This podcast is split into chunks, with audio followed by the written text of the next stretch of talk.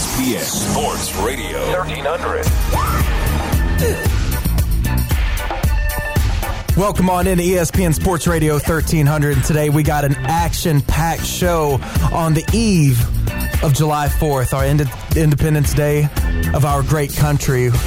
Matthew and Mikey aren't here today, but instead you've got myself, Angelo Carriero, and with me on my side, my faithful side, Your faithful side? my faithful side, arm in arm. I'd rather be on your unfaithful side. We got Shawn C in the building. Shawn, how are you doing? ah, super. Couldn't be better. Super couldn't be better. I feel the same way. You know, really when I think of the 4th of July, you know, with it being tomorrow and everything, beautiful sunny days, picnics galore, grilling out with your family. It's kind of, I mean, the weather's just, you know, it's kind of what it is today.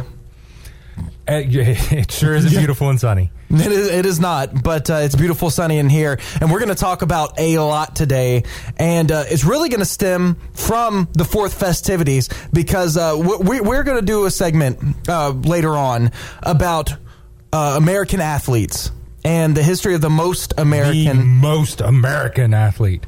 Past and present Yeah. of who the most American athletes are. Now we could tease a little bit of like who we who we think are you know the guys, but really you know we're going to wait a little bit. We're going to wait because I think there are a couple guys right now that we kind of come off the top of the head. But all time, we want to hear from you all. Give us a call at 381-1313 and tell us who your favorite American. Now this, let's let's clarify this a little bit. This doesn't mean best American athlete like Michael No. Jordan or No. anything. This is most American athlete. We're talking about that comes on the When you think America, the the court gridiron or diamond. yeah, and or, or I mean or in NASCAR They or anything that they they wear red, white, and blue Yeah. under their under their jerseys every single day that just scream American, and that's Hulk Hogan. Hulk, Hulk Hogan. Oh yeah, is definitely well. I mean, yeah, that brother.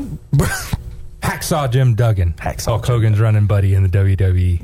Yes, I, I was Those I was more around for Stone American Cold, but you know, you, I, I did. Kurt Angle, Kurt Angle, uh, Olympic gold medalist, won it with a with a broken neck. American. American. So we're going to talk about that today. We also got a lot. There's been some a lot of NBA news over the weekend and over the past you know 24 hours. The NBA free agency. It's been a it's it started off kind of slow, but I mean ami- amongst the the trades that accompanied it, it's probably been the biggest NBA offseason in in almost the history of the NBA. I would say that 2010 when. Uh, Amare and LeBron and Wade and Bosh and all those guys were free agents. That was probably the, the, the, the biggest of our lifetime. But I mean, you know, this is this When is just everybody good. took their talents to South Beach. yeah, Yeah. So um, we're we you know we haven't started a sports subject uh, yet, but uh, we actually got a caller I'd like to bring on the line. him. Let's yeah. go. Brian. Brian. what do you want to talk about today? Hey guys, great to be with you.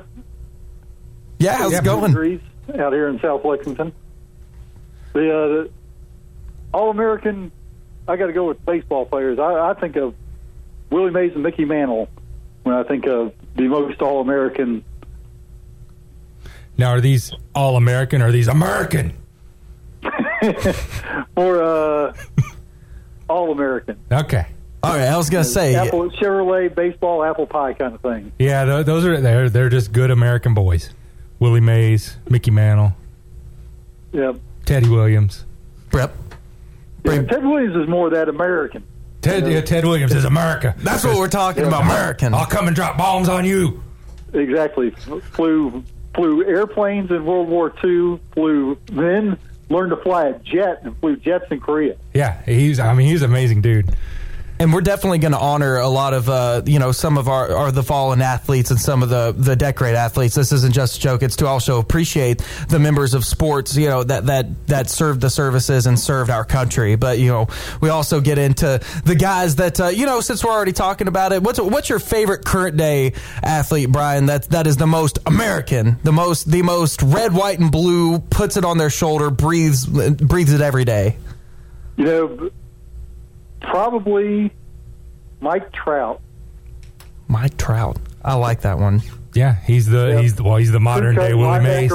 Yep, linebacker playing football, goes at it hard. The uh, clean cut is is all get out, and that's what that's more my all American image is the the clean cut, not the So it's not Bryce the rough Harper. and tumble Bri- Brian has a different image of America than I carry sometimes. Yeah, so Bryce Harper's definitely not his guy on that No. one. You know, but yeah, we do have a national team right there, the Washington if, Nationals. if you have a hairstylist, you're not the gritty, tough All American. Right. You're yeah, you're not Ronnie Lott taking your finger off and getting back in the game, are you? Yeah, exactly. Well, what else do you want to talk about, Brian? What what in the sports world has caught your eye over the past? Did you see that uh, Kenny Perry won the Senior U.S. Open? I did not see that. That was good. Good, good going for the Kentucky kids. Exactly. That's why. That's why I followed it. I was pretty happy. My grandfather was watching a, a lot of it this weekend to really root on the Kentucky guys. So I was pre- I was pretty g- glad that he uh, pulled that off.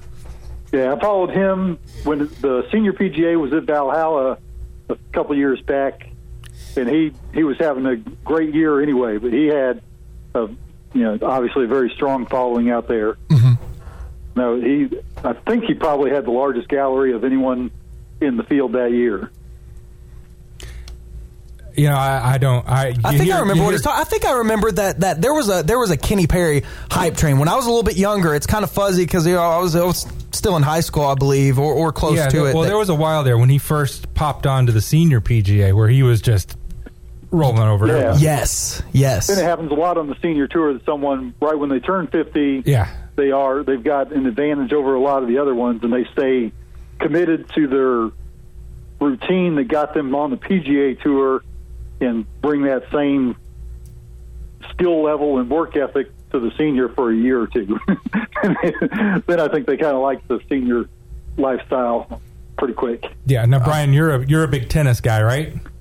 Die hard. I'll yep. let you know. We'll we'll probably not reveal it this segment, but in the later segment, two count them two of my most American athletes of all time are tennis players. Brian, can an can an American athlete come from tennis?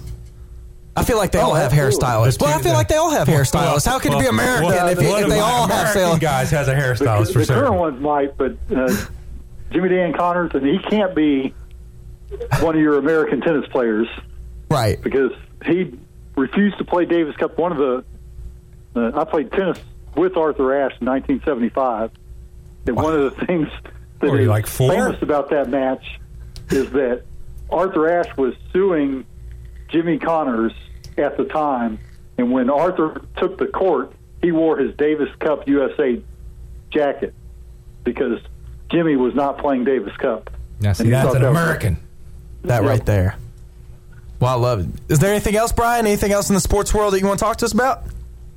The uh, the NBA is getting exciting. The off season is more exciting than the regular season because we're just all we're we're going to argue about who's got a shot at beating Golden State until Golden State wins it again next year. It's it's Yeah. literally about somebody looking in a different jersey, like, oh, can you believe that Paul's on the Rockets, George is on the Thunder, and then come then come February March, we'll be like, ah, you know, the Warriors just went you know eighty and two this year. like, it's just The sports, the big sports networks, your Fox Sports, your ESPNs, your Fox Sports. all those guys, they their Photoshop people have the most fun in the NBA offseason, putting different jerseys on the guys. And They have to. yeah, I mean, that's let's see what Chris Paul would look like in a Timberwolves And jersey today. I've seen on Bleacher Report just the slide after slide of Yeah. like one player in a different, A different jersey. jersey. Like, is this what Same we've resorted expression. to? But Brian, I completely agree that uh, the NBA off season has been a lot more fun than the regular season will be, and, the, regular season was this year. The yeah, and the were kind of a playoffs. dud this year Yep. too. So the off season's where it's at.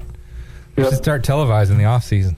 Just negotiations. Just E ESPN do a two hour NBA negotiations show. Uh, that's all we need. If, if poker makes it on ESPN too, then There you go. negotiating an NBA contract or trade has got to be equally as exciting. I mean, you know, those phone calls back and forth between GMs, they, they've got to, those have got to be interesting. It's got to be fascinating. It'd fascinating. be like Big Brother After Dark. Yeah. When they let's just tap their lines. yeah, with the ESPN negotiations after dark. All right. Well, th- thank you for calling in, Brian. Talk to you later. You can also give us a call. Anybody out there at 381 1313 here at ESPN Sports Radio 1300. Next, we've got George. George, my man. What's happening, George? What's up, Pete? I'm guessing Mark Rypien is your most American athlete. Uh, Stunned him into speechlessness. yeah, really? Hey, Mark they Rippon? them. George?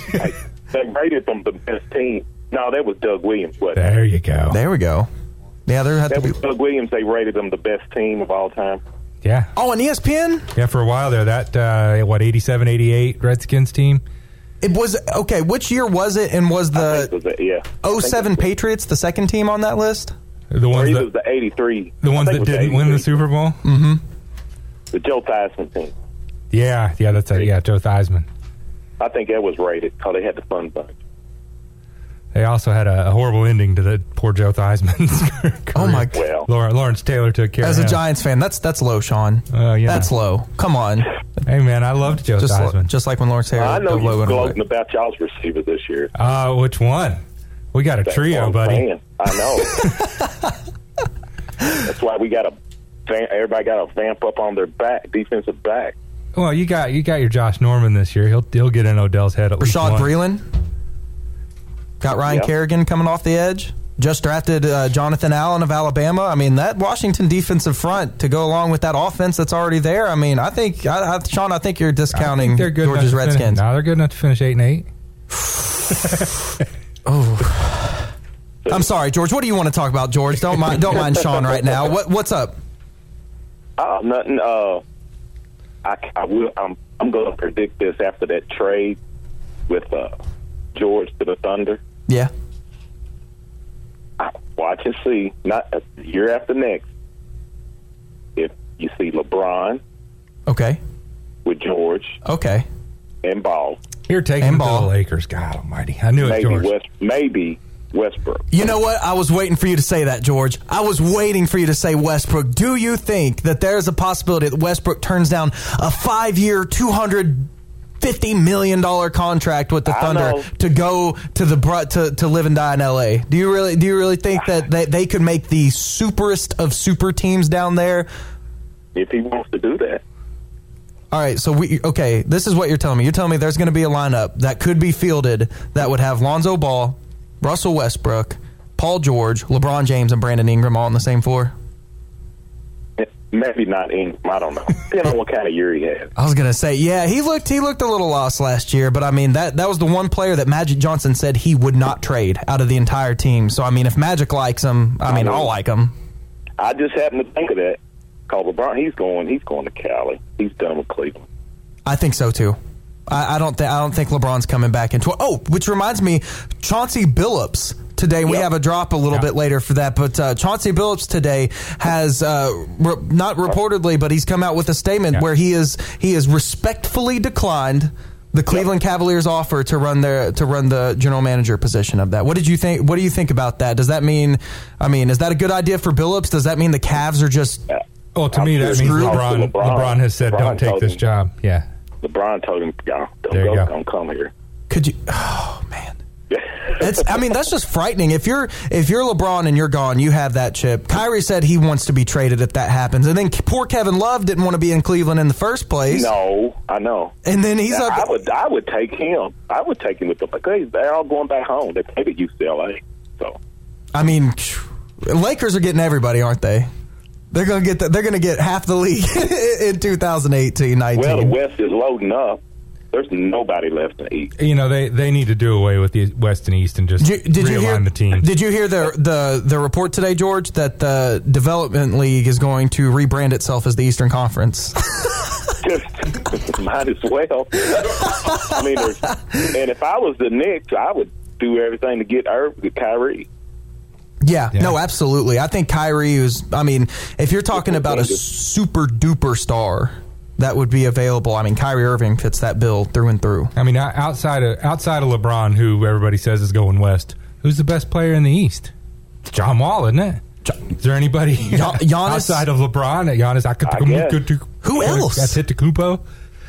Is there nobody there? Is there anybody else on the in the future? I mean, all the um, Sixer kids are young. I- I Well, they're all waiting for Hayward, which I see him going. He's going to Boston. You, Well, yeah, he's the perfect guy for Boston. You don't think Utah getting Ricky Rubio didn't help him get talk? No, because I, I think he wants to go back to be with the well, you know, the coach had him coached him Yeah. at Butler's. Brad Stevens, Exactly. yeah. Yeah, and I, I think uh, if LeBron's really going to leave, then I mean the Eastern Conference. If he joins that Boston team, that Boston team's going to be a juggernaut with all the weak teams that are in the East. So, Yeah. I mean, might as well go to Boston. You're going to be in the NBA Finals in two years. He will be beloved in Boston Oh yeah. Oh for yeah. so many reasons. Yeah, 'cause I don't even think he has he visited there yet. I don't think. So. Uh, I think he's going up there tomo- today or tomorrow. I think. He, I think maybe maybe he was up there yesterday. He's been. He had a schedule. He was going to visit um, Boston mystery team, who I can't remember, and then he was turning around. And Utah was the last Heat, team too. he was going to. That's right. It was the Heat. It was the Heat. because they think they have a chance. Between yesterday and today, he was going to hit those three teams up. So I think he might be in Boston today, or he was there yesterday. Yeah, and uh, well, Bam putting up some numbers. I was I was going to talk about that later, but I'm glad you bring that brought that up, George, because Bam Adebayo has looked sensational. Yeah, He has looked sensational since he's been in the summer league. Because I was, you know, it was Saturday. I got off work here, and I was kind of, you know, being lazy on a Saturday. Sue me about it. You know, I, I was I was enjoying watching some good summer league action. Bam Adebayo was on TV, and I could not I believe think that goes a step beyond lazy, man. What, watching summer league basketball. that is desperation. I It is think. des- That's Well, that's not too much on. Three on threes on tonight. Thank ooh, Yeah, no, the three on three that was fun. I they they did their debut episode last week. I think last week. yeah, yeah, yeah. Uh, that was fun. Is Iverson playing tonight? Is he going to be a part of the TV schedule? Yeah, yeah. Cool. I, Yeah, I- they're I- playing uh, uh, Bibby's team. they're playing Bibby's Yeah, team. there you go. Not bad. I really am looking forward to when they come up here. I'm. I think Allen Iverson is actually headlining it, as in his team's the last to go on, and I'm pretty. I'm pretty stoked for it. I mean, I have never. I never got to really see Allen Iverson play. You know, and I know it'll, it's a less than half of what he was in his prime, but I mean, it'd still be cool to go see AI. You know. Yeah, Right. but then because I I kind of watched it last week, and there's a whole lot of players I forgot about this playing, and Yeah, you'll be like, wow, I forgot about him. Rashard Lewis yeah. Yep. is playing. You like you said, Bibby. Uh, poor Jason Williams got hurt, and I think uh, Cuttino Mobley might have gotten hurt. I'm. I'm. I'm. Uh, Ken, Kenyon Yeah, Martin's but in I, I there. think uh, I believe he still played. He played though. Jason Williams did play. He Ja- played. Yeah, but he didn't he get hurt like six to eight months. He has to sit out. No, that's what I thought. But no, I guess it wasn't that bad. Oh, cool. Yeah. Well, I mean, good for him. I'm, I don't want to see him get hurt. oh, no, he probably had a strain or something. Probably thought it was. Well, you know the ball kids are destined for that three on three league, and when when they're all pro, when the last when the youngest kid comes out, LaVar Ball's starting a three on three. Shawn, I've never league. thought of that. That is the most. Yeah, that, so- that, I mean, breaking news. Like, there's the drop for that, that was amazing. ball, ball, ball, Ball Hey, billion. billion, billion, billion, ball, ball, ball. What's up, George? they announced the home run derby. Who's in the home run derby? A couple of contestants have come out so far. I don't know if it's the full slate, but I know the Yankees. Aaron Judge, Yep. Yeah, I know he is. Gary Sanchez, Mhm. And uh, was there a, is there a red that's going to be in it this year? I think Brad, Brad's looking it up right now because we have the All Star uh, starters and reserve list in front of us right yeah, now. I seen them. I seen them. Okay. But I think uh, Bellinger said he would do, but he wants his father to pitch to him. Oh, isn't that you know what? That's what makes the MLB All Star. Here's the thing that bothers me is that the NBA All Star game in the in the early 2000s used to be fun to watch. It used to be a spectacle. And an MLB All Star game after that uh, 11 inning nightmare where it ended in a tie was so controversial. Yeah, with Bud just shrugging his shoulders. Exactly. So there was a time where like the NBA because nobody watched the Pro Bowl. I'm sorry if you do, George. I, I don't watch it. No, Pro no. Bowl- I mean, I watched some of it. Just to, just to see the skills competition. Skills something. competition, yeah. Yeah, but I mean, it, it's MLB and All Star and NBA All Star. The MLB All Star is pulled into the lead again for me because the slam dunk contest is horrible nowadays. That's just a gimmick Yeah. match. In the NBA All Star game, they don't try. In the MLB All Star game, they try. There's always cool stuff like fathers pitching to sons, and it's just it's feel good. And when you want an All Star game, you want to show off your talent. They do it right, and I think that's the one thing that baseball, even though people say it's kind of down, I think it's stuff like that that still makes it America's pastime. yeah, I know uh, Harper said he said he's not doing it because he complained that he don't like. Speaking of America, George, who's your most American athlete? Uh, hmm. American. Just think America. Oh man, Who do you? Who pops into your head? hmm. that's a hard one. Yeah. I don't know. That's tough. well, You stumped me on that one. That's Did tough. y'all Well, if you- the fight? Put George down for Hulk Hogan. Hulk Hogan. If you want to, just call us back, George, when you think of it, because we got to go to a break right now. But uh, uh, Giancarlo, while you're on the line, Giancarlo Stanton is also in the home run derby this year. yeah, But they haven't released the rest of them. I think is what it is now. But uh, George, George, thank you for calling. If you want to call back in All right, with your Phil. Ameri- favorite American athlete, I'd love to hear from you again. Cool. All right, see you, George. All right. All right, we're going to take a break, and uh, when we come back, we are going to take Al. Al, just hold on the line real quick, and we're also going to talk about a legendary AJ. I'm sorry, AJ. And when we come back, we're going to talk legendary Malik Monk versus Michael Jordan. Call us at 381 1313. This is ESPN Sports Radio 1300. down through history if you last.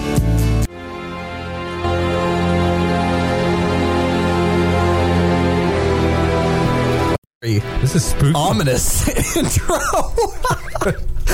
a very ominous intro into the eve of the 4th of July. We're all over the place now. I feel like I'm in the 80s now. I have no idea. Anyways, this is ESPN Sports Radio 1300. We got Angelo and Shawn C. filling in for Matthew and Mikey. You can give us a call at 381 1330. We're not married. Angelo Carriero, Shawn C. filling in for Matthew and Mikey. I gave them the day off. They're enjoying the holiday weekend.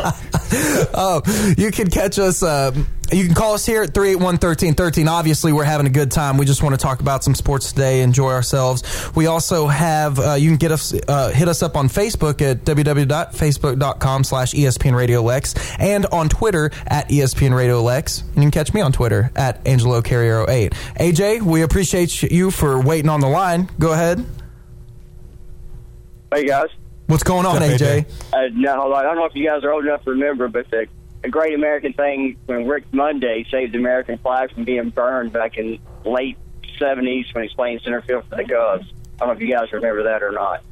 I think I've seen a highlight of it, and that was awesome. Him, Uh, that, that's just that's This would be when- patriotism at its when finest. some kind of protest was going on and people were burning the flag and he went after him. Yes, and, and the guy brought the flag on the field, and he went over there and swooped it up before it hit the ground for the guy that actually lit it. And of course, the security came by and tackled him. I think that was probably. I, I remember that as a kid. That was pretty awesome. Yeah, I, I mean that is awesome. I wish that you know you don't see like good thing we don't see stuff like that today. But I would hope our our players of all sports would stand up for the flag like that. You know, and like some certain things that have taken over. You know, like the Colin Kaepernick situation is always touchy. You know, so things like that. But you know, just uh, hopefully on the Fourth of July we can all stand together on that. I agree. Thanks, guys. All right, Thank man. you, AJ. And uh, like I said, give us a call at 381 1313. We're talking everything under the sports sun. And uh, right now, one of the things that has been really interesting so far, uh, in, in what is usually a down period of sports time, we've got baseball, you know, the All Star games coming up, but uh, a lot of the focus has been on the NBA offseason. Yeah. And uh, two of, I would say, the biggest three free agents that were out there because Kevin Durant going back to Golden State, Steph Curry going back to Golden State. Andre Iguodala going back, Going back to Golden State. Oh gosh, the whole team's coming back. They're going to run that. Mo- you, do you think that's a good idea if they run that team back? Uh, I don't know, man. I, I don't- I don't know. Can they be as good as they were this past year? I don't know. Can you win 14 championships in a row? Who knows? But um, and also, if you kind of assume that once Chris Paul got traded, that Blake Griffin was going to get uh, his contract with the Clippers. There was only Yeah. three. Kind of, they were big. They're all they're they're multiple time all stars, but people really didn't seem to talk about them. And both of them have agreed to deals in the last 24 hours. And the first one is one that's a little bit of uh, of a consistency. Kyle Lowry, uh, former and still point guard of the Toronto Raptors. He signed a three-year, one hundred million dollar contract. Uh, Lowry got the Kyle Lowry, Kyle. thirty-three People- million dollars a year. I'm telling you. Kyle Lowry. I'm telling you, there are NBA writers that swear by Kyle Lowry. They said if they could, they'd give DeRozan's contract to Lowry and kick DeRozan out of Toronto. That's real. I've heard a lot of of you know esteemed NBA writers really think that about. They think he's one of the top five point guards in the NBA. I, you know, may, that that may no, I don't think so, but that may be in some people's mind. He meant, but thirty-three million dollars a year for Kyle Lowry. That's what they did. I mean, you ask the Raptor I mean- if if you uh, Brad, if you could get Messiah uh, Messiah Jerry Yeah, as our, gu- our guest later, I'd really appreciate it. Um, You can't say he's not worth it because a player's worth whatever somebody will pay for him. yeah. But thirty-three million dollars for Kyle Lowry. If we're talking about pay, Shawn, we can talk about it after this guest. you're worth what I'll pay you. oh, that's sad. Anyways, anyways, Kyle Lowry, uh, he got the money that he wanted. I think he wanted a longer term contract, and I think once he got into the market, he was going to get one or the other. He was either going to get the money he wants, which was the hundred million, but not the long term security, or he could get the long term security, but it wasn't going to be the amount per year that he was wanting because there with a player like him, you know, some sneaky injury questions that you have about him. He's getting older. You know, we were still remember Kyle Lowry from the Villanova days with Randy Foye. You know, but he's he's, we? he's getting up. Do we though? That's what I grew up with, Shawn. That's what that's what I have. Okay. Ooh, uh, Allan Ray too. That was on that team. That was that was the number one overall seed that year. Yeah, they that was a good disappointed uh, many Villanova teams except the one. Anyways, we, we're not talking about Vill- 31. He's 31 years He's old. 31 years old. So if you're going to give him a five year contract with all that money, you're stretching into a 36 year old point guard. And I, I can't have that. Like if I was a fan of a team, I would not want my point guard, even if he was Chris Paul, I would not want him to, at the end of his deal, to be worth that much money at that age. Veterans are good, but eventually athleticism declines. So Kyle Lowry banked in that, you know what, he might be out of the league or at the back of a bench by the time he's 34, you know, going on 35. But I think while he has this contract, he's going to be well worth it for the team. And it depends on who, who they've got around him. I mean, he's a point guard. He can do a lot. He was a 20 and 20 and 8 guy or something Yeah. like that last year. I mean, that's great. That's great for a point guard. But, you know, he's got DeRozan around with He's him. got DeRozan. They re-signed Serge Ibaka for a three-year, sixty-five million dollar contract. Yeah. Get that again? What was that number? Three. DeRozan. DeRozan got his contract last year. It was an addition to the one year that he had.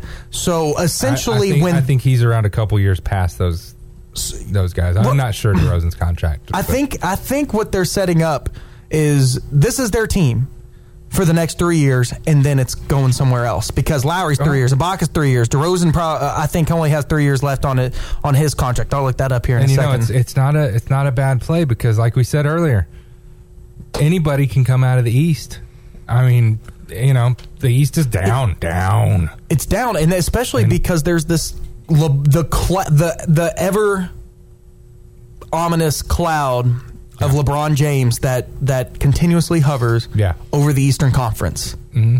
And if lebron james is in the east whatever team lebron james is on is always going to be the favorite but if lebron leaves the east it's wide open Oh, I swear, It's if just wide open. if The LeBron Bucks could win. if LeBron goes to the West, that's going to be like the uh, Knicks could come out of the no, uh, no, let's not go there. But that was crazy. If LeBron goes to the West, that's going to be like Mad Max to the East's Sound of Music. Yeah. Like, it's going to Yeah. be it's going to be just completely different. and you know that's the kind of that's the that's why you get champions like the the, the Washington Wizards could win the championship because those teams in the East beat the living crap out of each other trying to get to the finals, leaving the West or the, the the East guy. Can I tell you all something well else? rested and relaxed, and Can I tell you something else, Shawn? John Wall dropping dimes on Curry's head.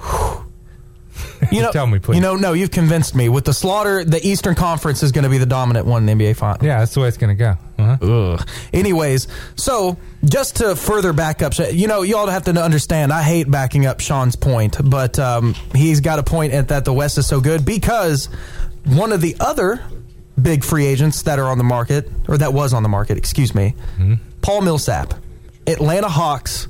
Super superstar, you know, has been the consistent rock for the team year after year. He's made Yeah. four. Can you believe? If I told you that Paul Millsap has made four All Star teams, would you believe me? I guess I just said it, so you I probably would- do I believe would. me. I, I would believe you because you know your NBA All Star team history, but Thank you. Paul He, Millsap. he went to the Denver Nuggets. He signed a oh, man. If I get if I can get this uh, credit, he signed. I think he signed a very similar to what Kyle Lowry did. I think it was a three year, ninety million dollar contract that he signed with the Nuggets to play alongside Jamal Murray and uh, Trey Lyles, new Three- Denver Nugget over 90. there. Three years, ninety. Yep. Um, so that's another guy That's Uh, an interesting fact before we uh, get to, to get to lineman lineman here real quick. Yep. No, Now, man. But- what's, your, what's your point? I was just going to say that there was a picture that CBS Sports posted earlier today. It was I thought it was kind of interesting.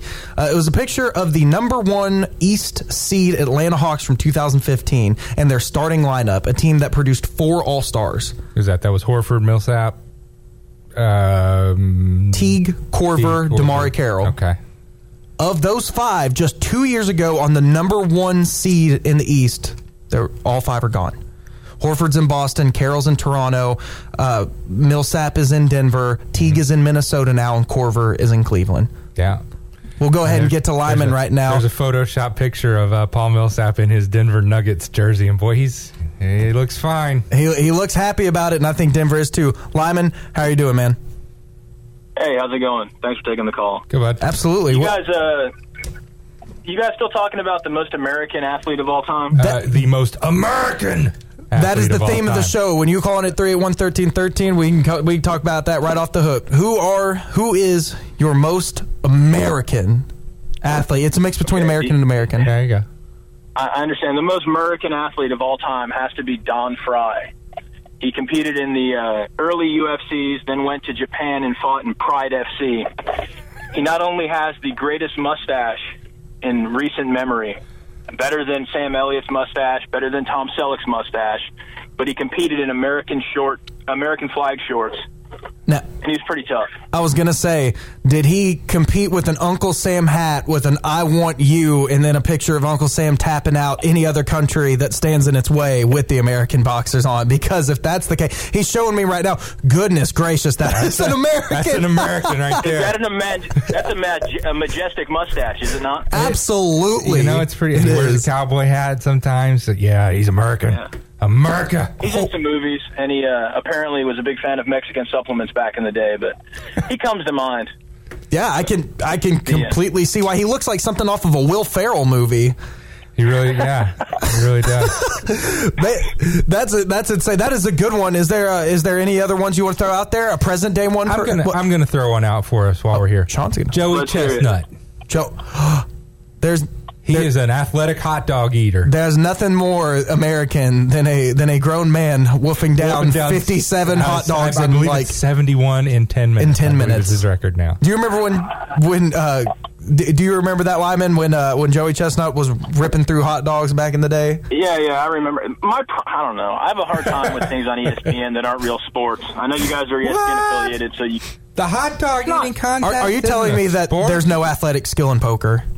I'm a, I'm I'm offended telling and you, there's no ashamed. athletic skill in poker. Do you know how hard you have to work to, to dunk a hot dog bun in water and still get it to go My, down your my, my hands are getting tired as you're Yeah, talking about it. Gross. Yeah, I think that's why everybody else hates us. Is there anything else you want to talk about, Lyman? No, I'm just uh, I'm stoked about the Red Sox uh, back in top on the East. So I guess that's it. Thanks for taking the call, guys. All right, Yep, Lyman. thanks, Lyman. And well, I wish I could say the same about my Cubs, but I can't. Before we go to break, and we'll, we'll get into uh, to this a little more when we get back. Who is your most American athlete?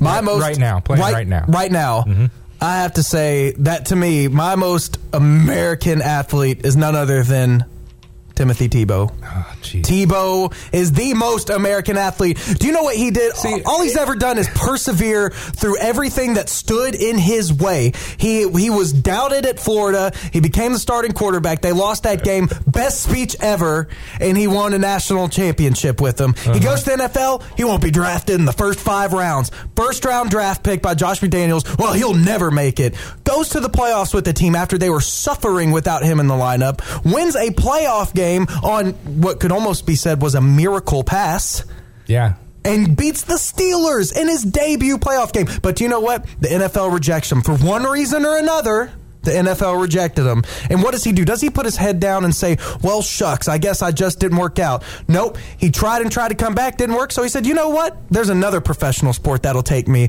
And he went to baseball. And that is a tried and true, try hard, good American athlete right there. And, there is, and that is 1A, 1B, 1C, all And Tim you know Tebow. what? Tim Tebow is accomplishing what he wanted to accomplish because the second you said Tim Tebow, the first thing I thought was Jesus Christ. All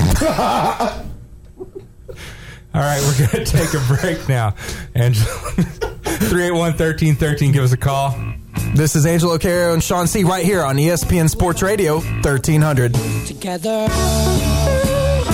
I can still remember. Welcome back to ESPN Sports Radio 1300. Here with me today, my name is Angelo Carriero and Shawn C. accompanying me to my right. I had my chance. Love it.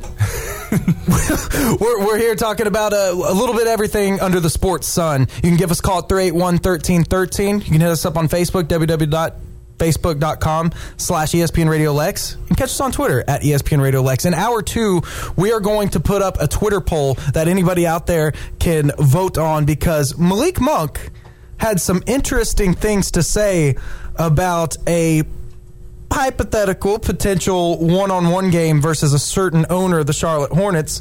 And for those out there that don't know who the owner of the Charlotte Hornets is, well, it might be one Michael Jordan. So at the top of the hour when we come back, we're going to play you a clip. And we're going to talk. We're going. We are going to put up the Twitter poll online. Also, there was a third free agent we didn't get to get to Who's that? At Who's the, the uh, free at- there Well, was we Paul got- we got to Paul Millsap, There were Kyle got Lowry, Kyle Lowry. and Gordon Wait, Hayward. Gordon and now Hayward. and now Shawn C has been talking. He is ad nauseum just Gordon Hayward this, Gordon Hayward that. He's been talking about Gordon Hayward all day. That's right. It's hard to concentrate on my real life when Gordon Hayward is still out there. I got to tell you what. It makes me uncomfortable to know Gordon Hayward's out there because I want to know that he'll be financially safe You gotta, and that he's okay. You know, you got to worry about that sort of thing. But in all ser- Gordon Hayward. but in all seriousness, he is he is in, in line to get the biggest contract of any not, uh, free agent to sign with a different team. He's probably going to get the max deal from whatever team he signs with. There are three teams that are on the board for him in Utah, Boston, and Miami. But right now, we're going to go ahead and hit the phones 381 1313. You can get to us. We're going to holler at Steven first. Steven, how you doing, bud? I'm doing well. How y'all doing? Do, fantastic, man. What, what, what do you want to talk about? Favorite fourth, uh, favorite most American, athletes? That's exactly what I'm calling in for. All right. I may have missed it. Uh, you may have said it early, but I can't believe I haven't heard it. It's got to be Stone Cold Steve Austin, the most American Yes! man I know of. All right. Uh, give All me. right, right. Oh my goodness, you. Uh, all right, all right, Steven. You are my favorite caller. So far, I'm sorry to every other caller. I I grew up with the WWF. And Stone Cold Steve Austin was my guy, so there's the, I, I will never disagree with you on that What one. does Austin 316 say? that he'll whoop your your hind end That's- in a very very that. nice way to put that. There's nothing like yelling, I whooped your wine, hind end while you're up there on the rope smashing beers across your head. Smashing the fourth. There's nothing more Fourth of July than cracking two cold whatever And just pouring beers you want, breaking them together, and just pouring them on you as you're probably going to make a multitude of bad decisions for the rest of the night after that. But man, No, it's I sto- think you just described my Fourth of July plans. I was going to say it's I Stone Cold Steve described Austin. my 20s. if Stone Cold did, if there was anybody who made that cool though, Stone Cold Steve Austin did. And I'll tell you what, he was rough tumbling, and he was one. Su- it was tough.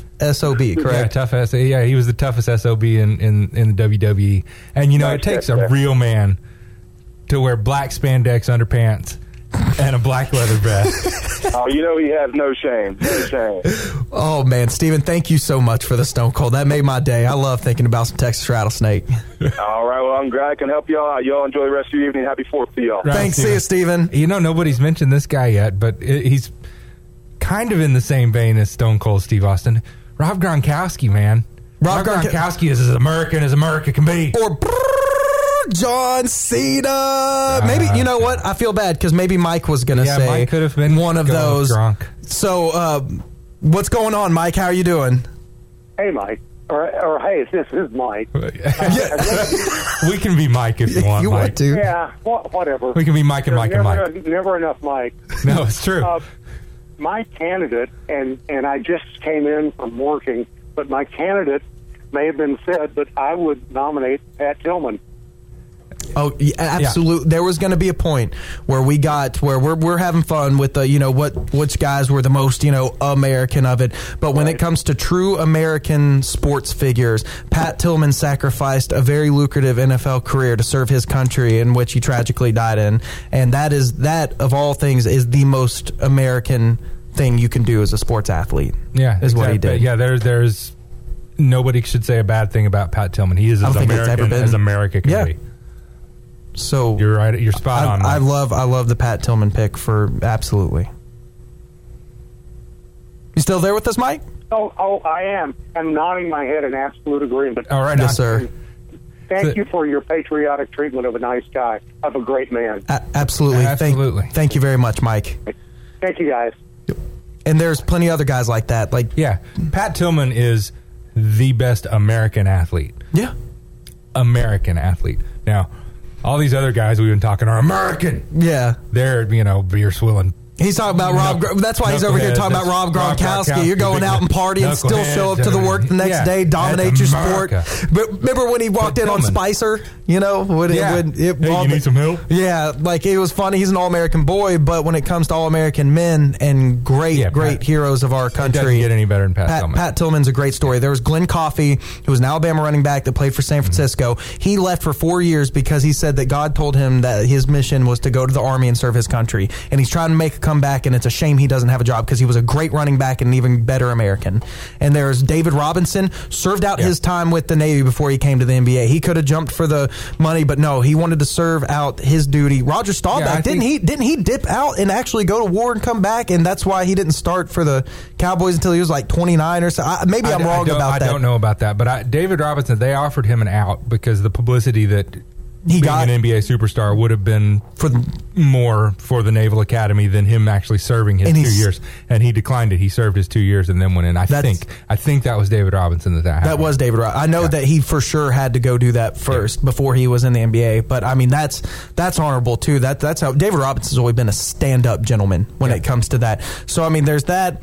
There's uh there's all of the great athletes that we have not named that are slipping our minds right. now. If you want to give us a call, we're about to go to the top of the hour, but you want to call us in at 381-1313 and talk about your favorite American athletes and your favorite American sports heroes and athletes. We will absolutely love to hear each and every one of them because this is the best subject pre 4th of July. We really take a time to look at our athletes and see what what is America, who personifies America and who defines America like Pat Tillman defined, Yeah. you know, what an American sports athlete is.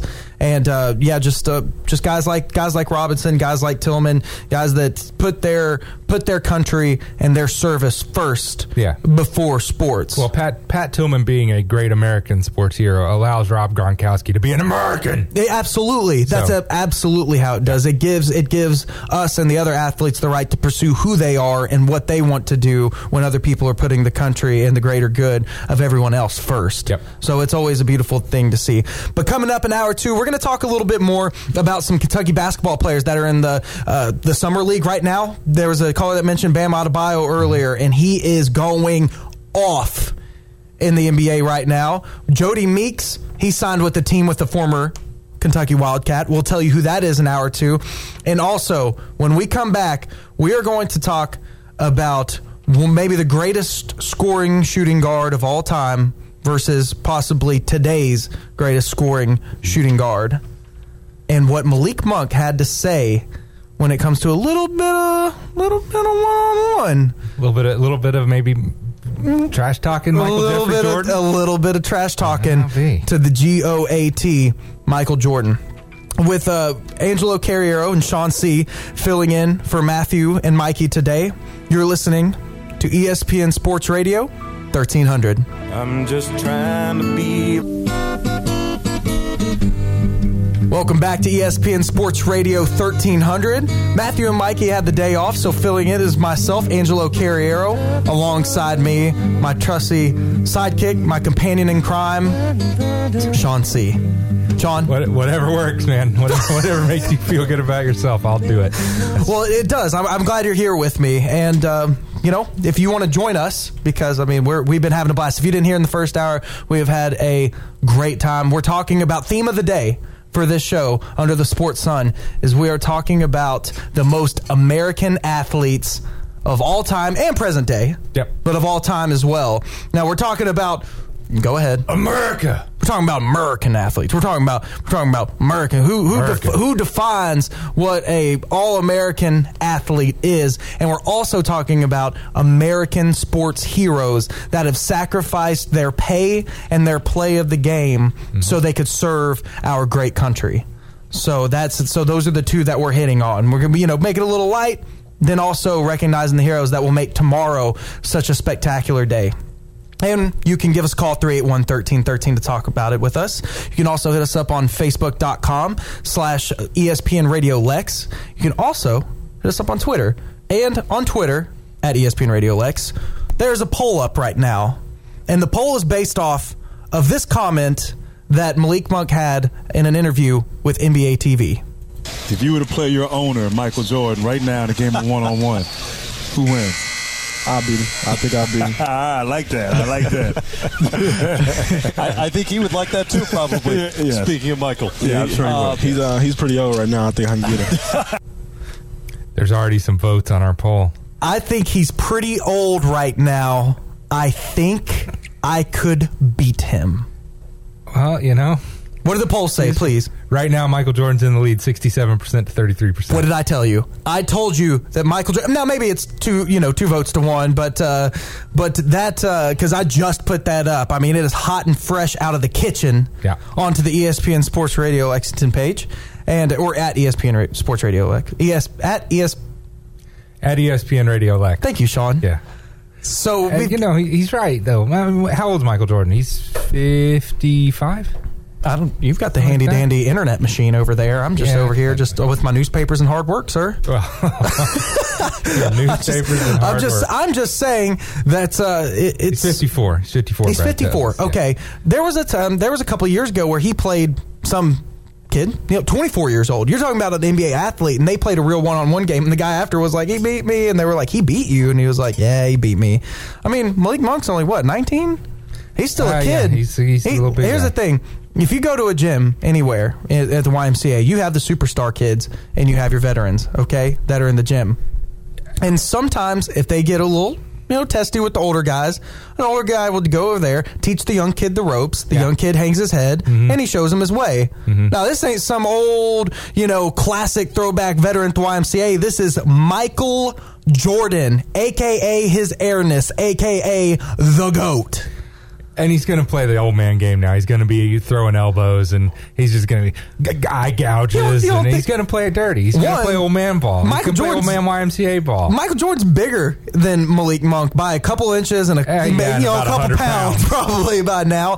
But I, I'll tell you what, I bet he still has that sweet mid range J. I bet he still has some. Maybe he can't rise to the rim, but I bet he's got some layups in his arsenal that he's been keeping in the back burner for 30 years when he has to teach a, you know, a, a- a young, up and coming, you know, flashy new shooting guard that he just drafted. Fast. Fast. Speed. Michael Jordan doesn't have the speed. He Okay. can't keep up with Okay. Malik Monk. Are, are they playing a to full court game or are we playing half court? I, I assume they're playing half court. Okay.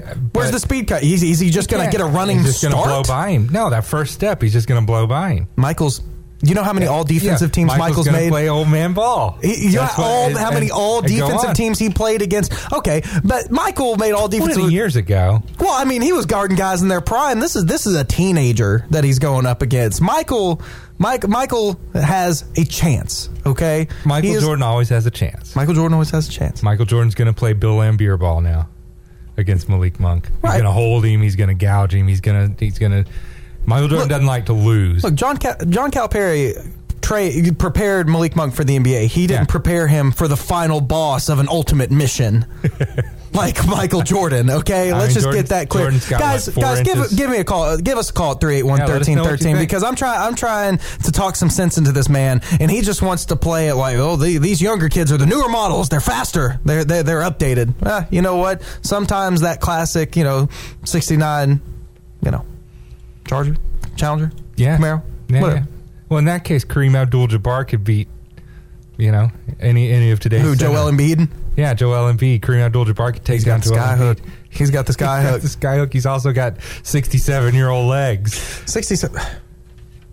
Hurts my feelings when you say stuff about Kareem Abdul-Jabbar like that. But anyways, I love Kareem. so go go to our Twitter at ESPN Radio Lex and vote on the poll. Give us a call 381-1313. Tonight at 650, we have the seventy-year-old legs.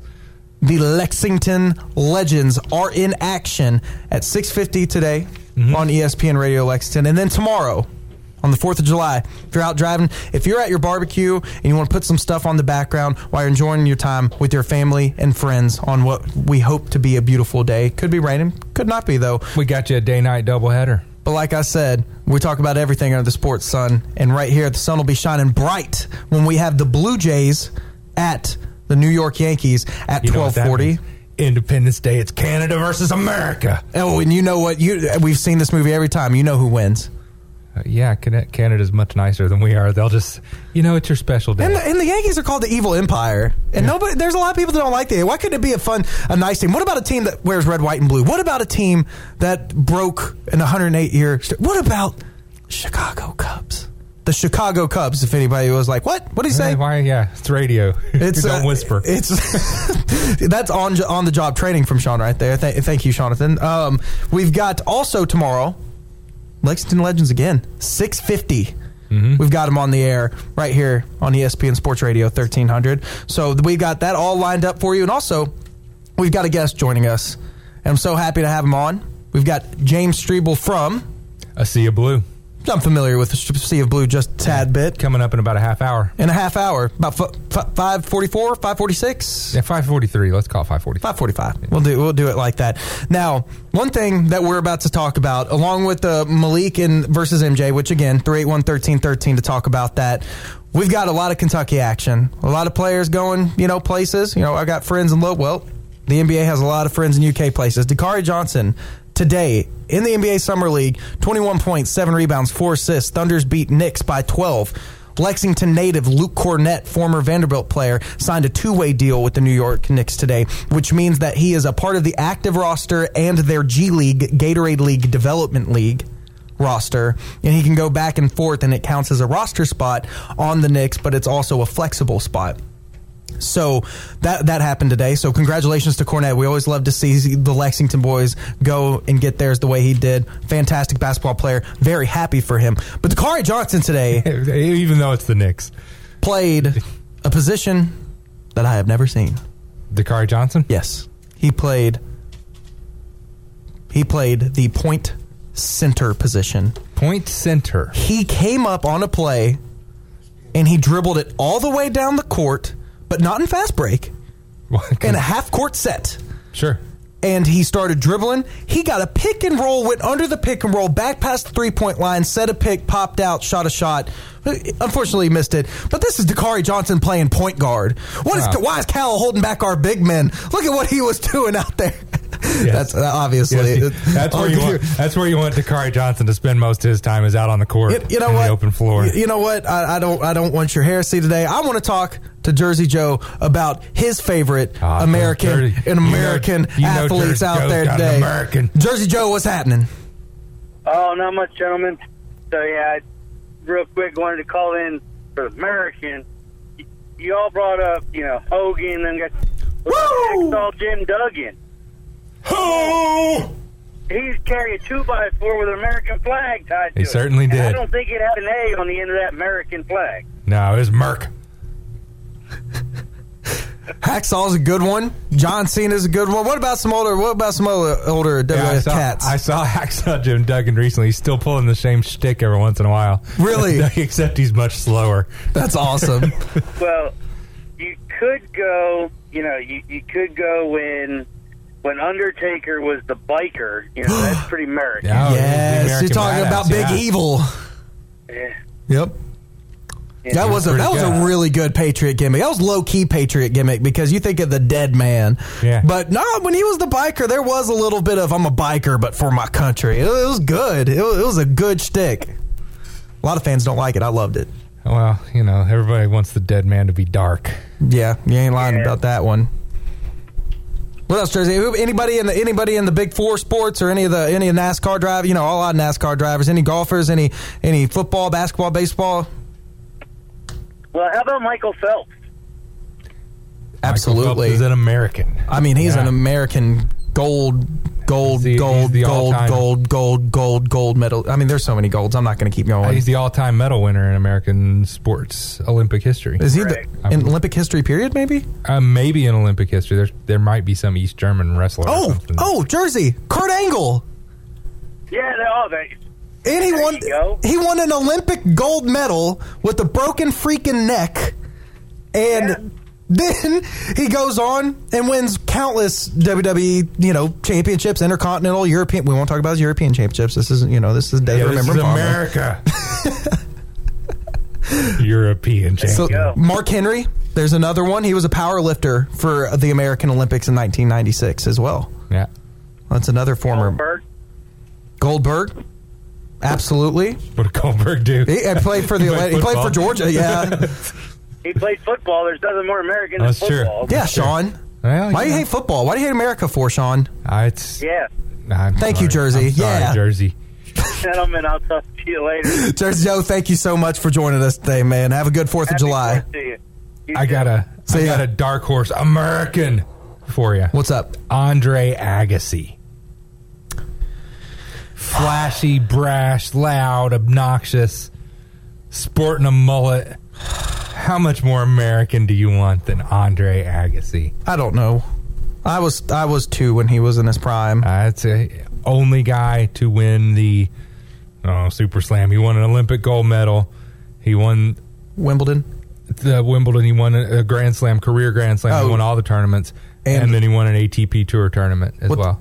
I don't know what it's called. It's a fancy Uh, slam. He won a fancy slam. Fancy slam, It's called smashing rackets and make and causing a ruckus. causing a ruckus, taking photos with his Canon camera. Man, I'll get some. I'll get His some mullet. more of my American athletes later. But right now, I'm wanting Hooked to. up with a hot European and Steffi Graf.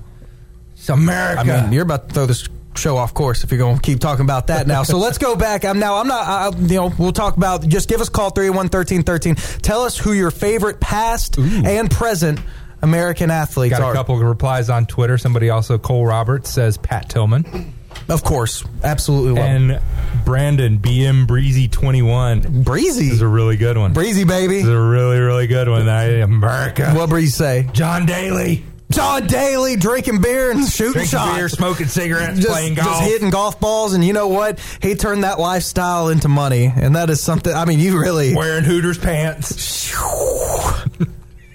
man. I'll tell you what. Oh, my buddy, I want to give a shout out, Glenn Griffin, when said that his and now he ain't talking about you know he's not being he's not, this is not the American sports hero one. This is American, and we're talking about Johnny Football. If there is one name that screams American sports athletes, it is Johnny Football, a guy that ran around the field. He just, I don't know, kind of scrambled his way into the hearts of fans and into Heisman Trophy legacies. Then what did he do in the offseason? Popping champagne with his boys wherever he want to go, living the life. They said, Johnny, you can't do that. So do you know what he did? He came back. The he came back. Game suspension. Came back. Threw a touchdown. Money signed to the crowd. and then he got cut. American first round draft pick. American.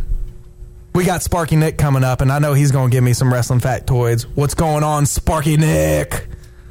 Shot Steve! Nick, what's up? What's happening, big dog? Just talking about America, man. America. America. American. American. What you got? Hey, uh, I just turned I just turned the radio on and heard y'all talking, and uh, uh, I got a couple uh, wrestlers that I was going to talk about. I don't know if y'all said you might have already said them or what. We've said a lot, but I'm down to hear more. This is I'm, I'm down with some wrestling. I hope it ain't. It might be the same as the ones that y'all talked about. That's all right. Let's hear them. Uh, one is uh, well, he's now he's the general manager of Raw, Kurt Angle. Uh, that is my number one American wrestler, Kurt Yeah, Angle. Every time, every time he comes out on Raw, he, they do that part where it goes, duh, duh, you suck. Duh, duh. Absolutely, absolutely. That's that's a good one to start off the top of the head. Nowhere to go down here, Nikki, but I want to hear it. What's up? Uh, I got another one. That's Shawn's guy. Hacksaw. Victor Hacksaw. Good old Hacksaw yes. Jim Duggan. How about uh, Sergeant Slaughter? Oh, Sergeant Slaughter's a good one. We have not heard Slaughter, that one. The only rest, well, not no, he, The only not re- he was a member of GI Joe. It, Yeah. and he and he also uh, supported the Iraqi sympathizers when for Hulk Hogan yeah, defeated him at WrestleMania six. Or no, no, no, no. He faced Warrior at six. I don't know. It might have been seven. Go ahead. Nate. Who, who, who else you got? And then, of course, uh, you know, he he's probably been already talked about, but John Cena, you know, all the stuff that he does. Absolutely, John Cena. Absolutely. Goodness, how did this happen? This isn't what I meant when I brought this topic up. Hey, I can't wait on uh, Sunday, July 16th. They're coming to Rupp, and I've got tickets. You got tickets? Well, Sparky Nick, you are going to see your boy there because whether I have to pick him up at will call or, you know, I want.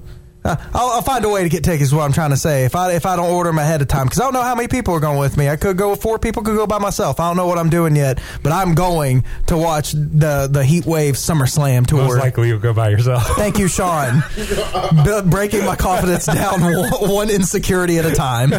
So, um, but no, that I, I'm excited for that too. Yeah, I just hope they come for uh, like a live. Like, see, For the what, Nick? You, you're breaking up on me just a little bit. Yep, we may have All lost right, it. yeah, we gonna have to call us back, Nikki, because we lost you on that one. But uh, we gonna go ahead. Yep, uh, it's about time. You can catch us at ESPN uh, at ESPN Radio Lex on Twitter. Give us a call at 381-1313. We love to talk about anything. We got the Malik versus MJ up on Twitter to vote on. right now. This is ESPN Sports Radio 1300. ESPN Sports Radio 1300. Welcome back into ESPN Sports Radio 1300. Matthew and Mikey had the day off, so it's myself, Angelo Carriero, and I'm sitting in here with the fantastic, the pragmatic, the automatic. handsome. There's there's nothing devastating about your handsomeness. It's more like confined in a small box, being patient. I would say. Uh, Shawn C is with me today. I'm sorry, Shawn. I feel mean for that. Sorry, it hurts. I'm sorry, but you know what? You know Very what cheer us up? We got Jack on the line with us, and we're gonna bring him on right now. Jack, how you doing? Good afternoon. How you doing, I'm sir? Gonna go old, I'm going to go old school on you relative to your American hero. America. All right. Or American hero. He was an American hero on. when the country needed an American hero due to the era we lived in. He was on the cover of Sports Illustrated, Time, and Newsweek in the same week. He was red with white and blue silks. But Oh, Secretariat. Secretariat. That is perfect. We have not gotten in to the equine of the American he's our, heroes. He's our first American hero that's also a horse. Well, you think you think of when he ran the Vietnam War, unrest over here, and political unrest. That's we needed a hero, and he was the man. that is awesome.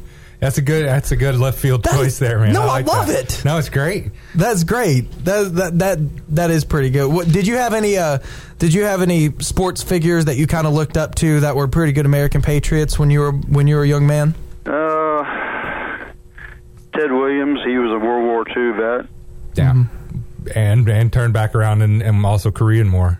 Yeah, right. Did Roger Staubach go to service before he joined the Dallas Cowboys? I think I may be wrong, but I think briefly. Yeah. Okay, I wasn't Yeah. sure. I thought there might have been a greater history behind that because for some reason I thought he got with the team much older than he uh, than he was originally. You may be right. Yeah, he may have he may have had his uh, naval commitment for four years. I'm not sure. I'm not sure either, but uh, definitely. So that yeah, that is a th- those are two good ones. Any other ones that you want to throw in the line? Anything else you want to talk about? No, I, that's about it. I don't think any, I don't have a present hero because I don't think any, anybody can touch Big Red. Yes, sir. All right. Thanks. Thank you, thank you, Jack, for coming on. And um, give us a call 381-1313. We will talk about any American heroes that you have, either American or American Yeah, I sports got- heroes. I got one that kind of feels both. What?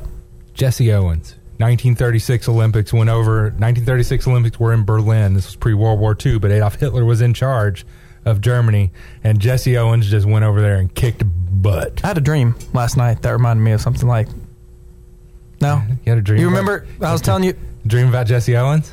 No, it's about nah, nah. We'll get to it. Uh, you know, Right there's one. There's one listener out there that knows what I'm talking about. But well, all listeners out there that listen to this show and listen to the ESPN Sports Radio 1300 brand is our love for Big Blue Nation.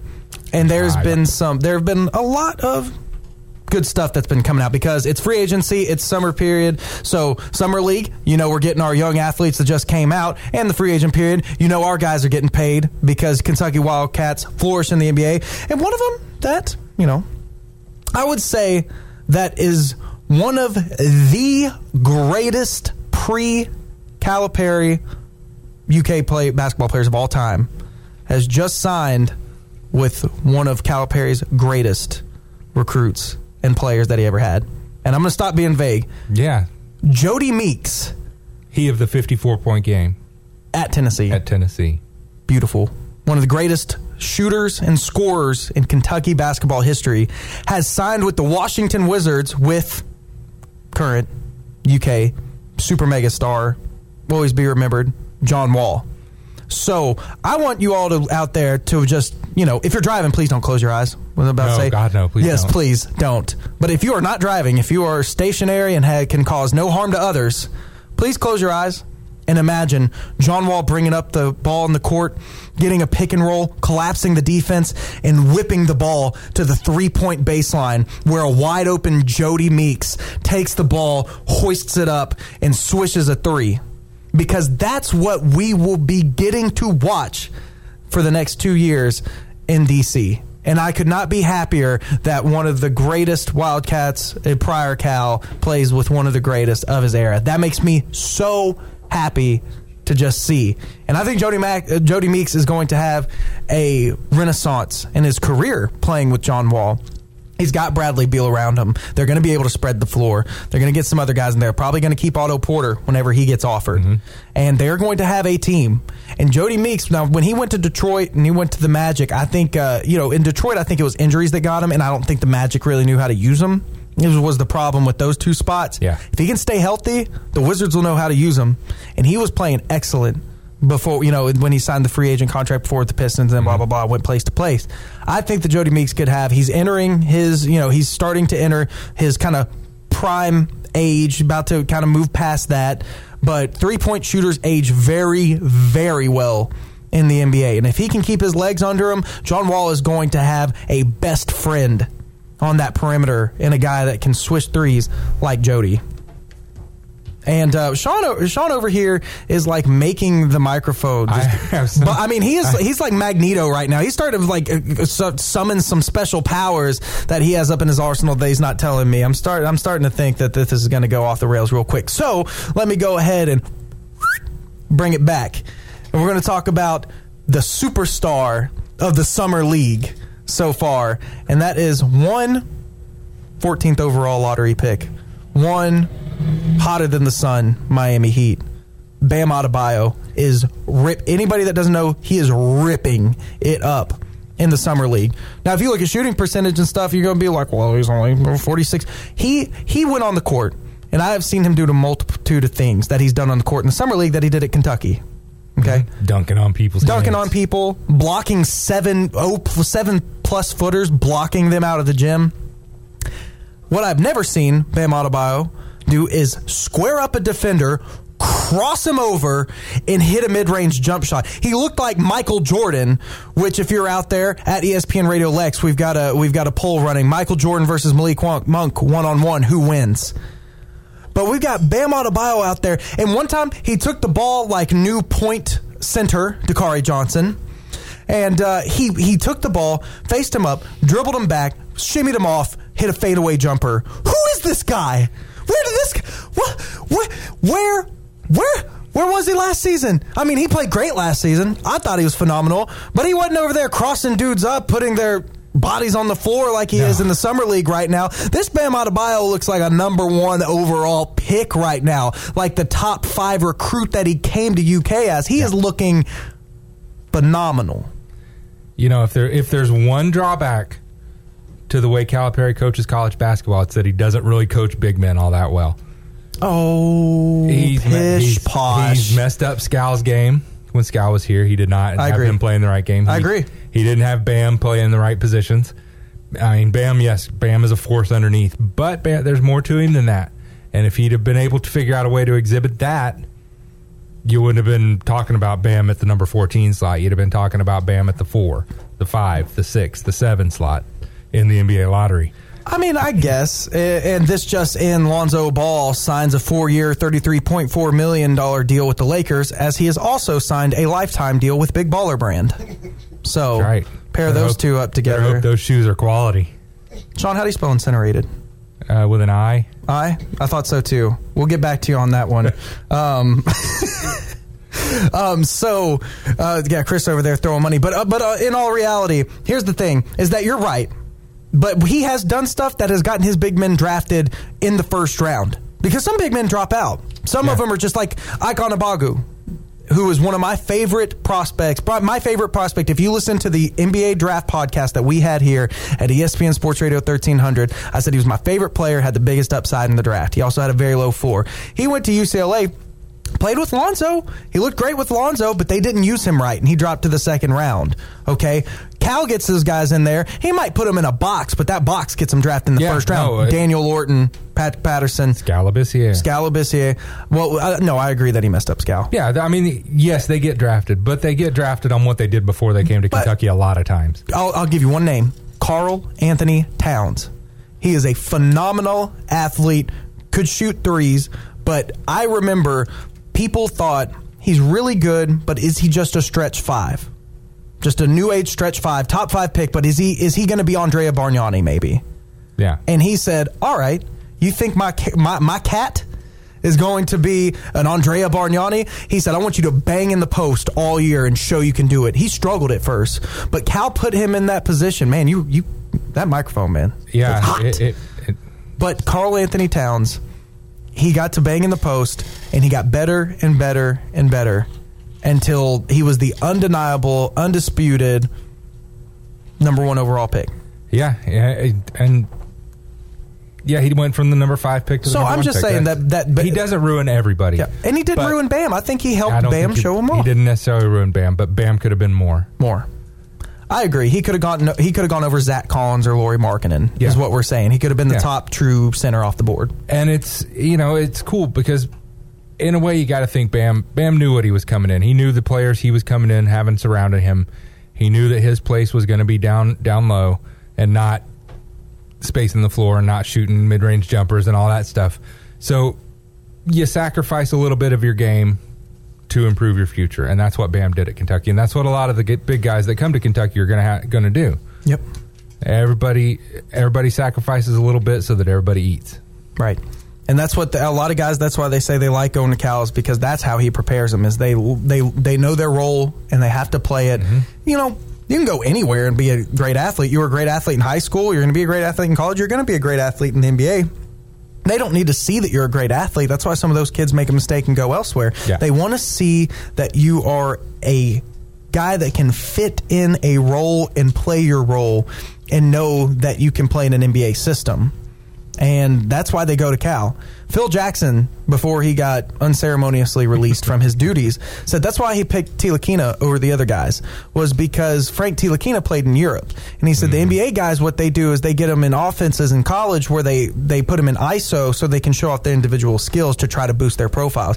He said in Europe it is a place where people learn within a system and how to fit in a system and how your skills are made for your spot to help others. Yeah. So it was more the mental part of the game because your athleticism's already there. And it was also because that Ntilikina's workout was the only one he stayed awake the whole way. I mean, uh, it's you're right. Yeah. But when we come back, we are going to be talking to the one and only of A Sea of Blue, Round Daddy, Round Daddy, James Streble, coming up. We've got a poll on Twitter: Michael Jordan versus Malik Monk. Who's going to win? You only, you only. Michael Jordan's in the lead right now. Michael Jordan is in the lead. 60-40. 60 40 Yeah. we're only gonna that poll's only gonna be up for another hour we are going to be here until 645 when the legends come on 650 you're listening to espn sports radio 1300 and try to rectify some situation that you're facing.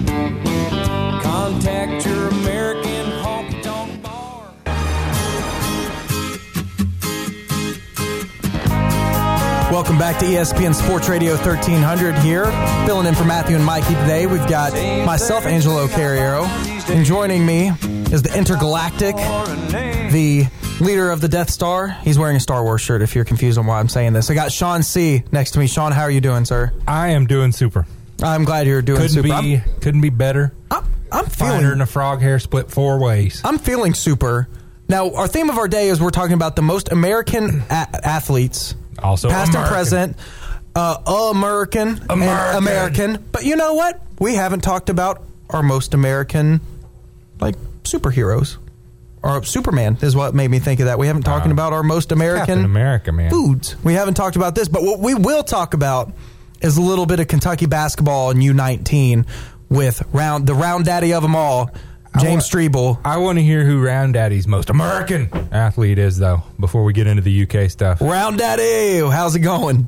Hey guys, uh, happy early Fourth of July. I hope you guys are having a good time. Sounds like you're having some fun today. You too, sir. We're trying to have the best time that we can, especially with you know the weather. The weather's not you know great outside. It's not bad, but it's not great. And with the Fourth of July tomorrow, I just think of sunshine and fireworks. So we're trying to make it you know sound like that under the sports sun. Yeah, it's a little uh, overcast right now. I'm out here on the grill watching the kids play and hanging out. So I knew uh, you'd be at the grill. trying You Yeah, did. You called American that. Dream. That's that's that's awesome. Now I had I had one to nine on you being at the grill. one to nine. I saw that. Yeah. That's bad odds to take. Uh, that's some that's some low feedback. But anyways, uh, what uh, one place that it is, I'm pretty sure it's hot and steamy is is uh, down in Egypt for the uh, U19 for the U19 basketball tournament. The Calipari's coaching, and uh, yesterday they uh, they faced Angola, and uh, that apparently PJ Washington and Hamidou Diallo did a did a pretty darn good job.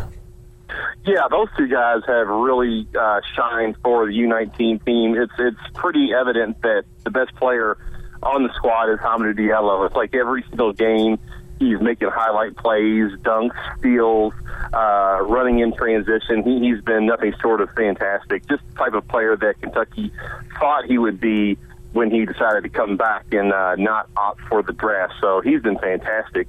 Uh, PJ Washington's been kind of a, a bit of a surprise. We, we knew he was talented. He's a five-star prospect, but this guy's really versatile. He, he can score in a lot of different ways. He can score under the basket. He can score away from the basket. So um, those two guys have really kind of been the leaders. And then if, if you want to talk about a third player that's that's on the team that's doing really well is Cameron Reddish, the the six eight.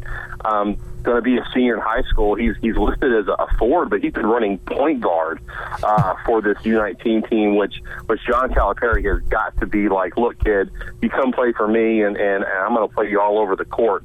Uh, Duke was thought to be his kind of leader, but I think Kentucky's making a really good impression. I think he likes Calipari putting him in that point guard position. So, uh, you know, they were blowing teams out. It hasn't been relatively close in, in anything. Uh, when they face Italy, it'll be kind of, I think, their first first real test because, uh, you know, the, the European basketball players, they can they can get up and down the court with, with the Americans. So I still think USA will win, but it'll be a tougher test than Iran and Angola.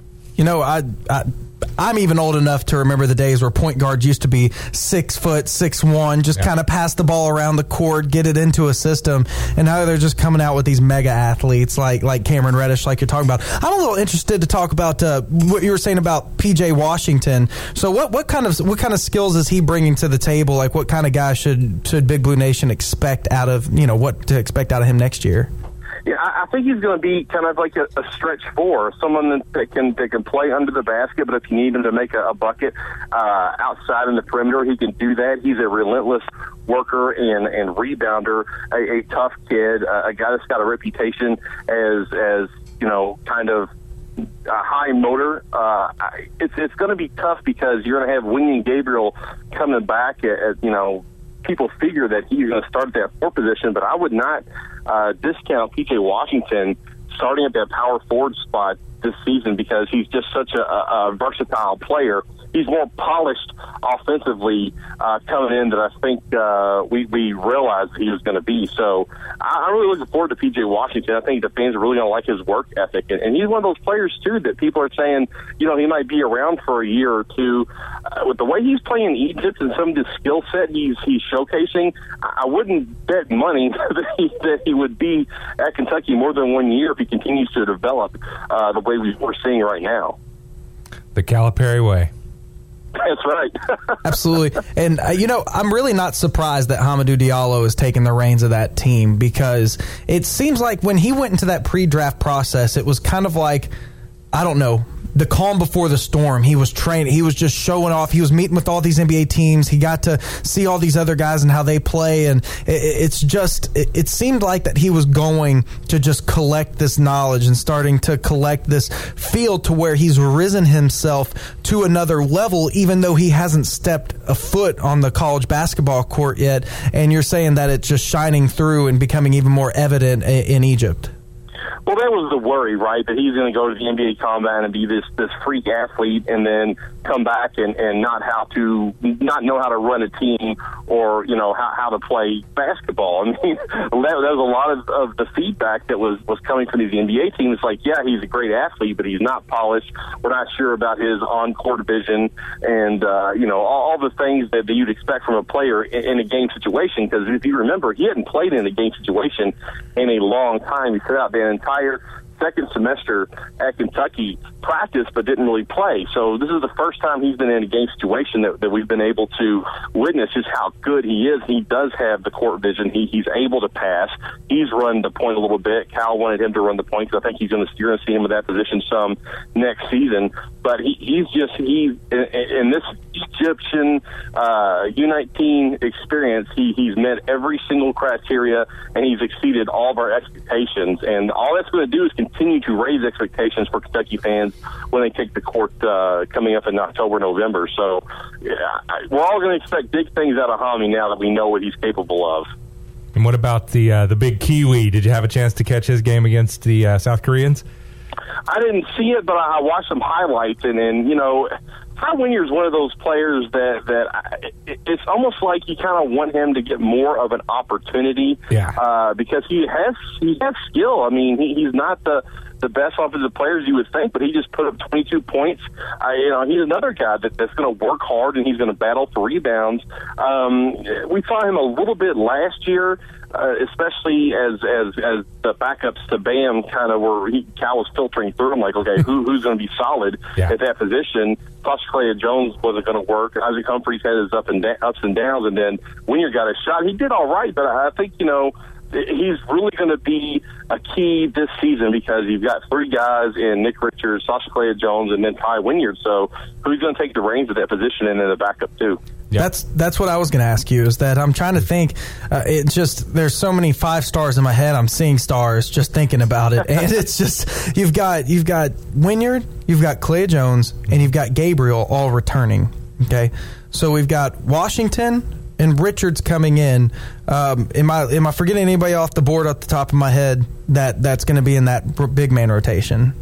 Uh, those are probably going to be your, your main four. Jared Vanderbilt's more like a small four, so I don't think we'll see him in the, in the did I say Vanderbilt? power forward. I might admit I might admit uh, Washington because it was PJ Richards, Wynyard, Kalea Jones, and Gabriel.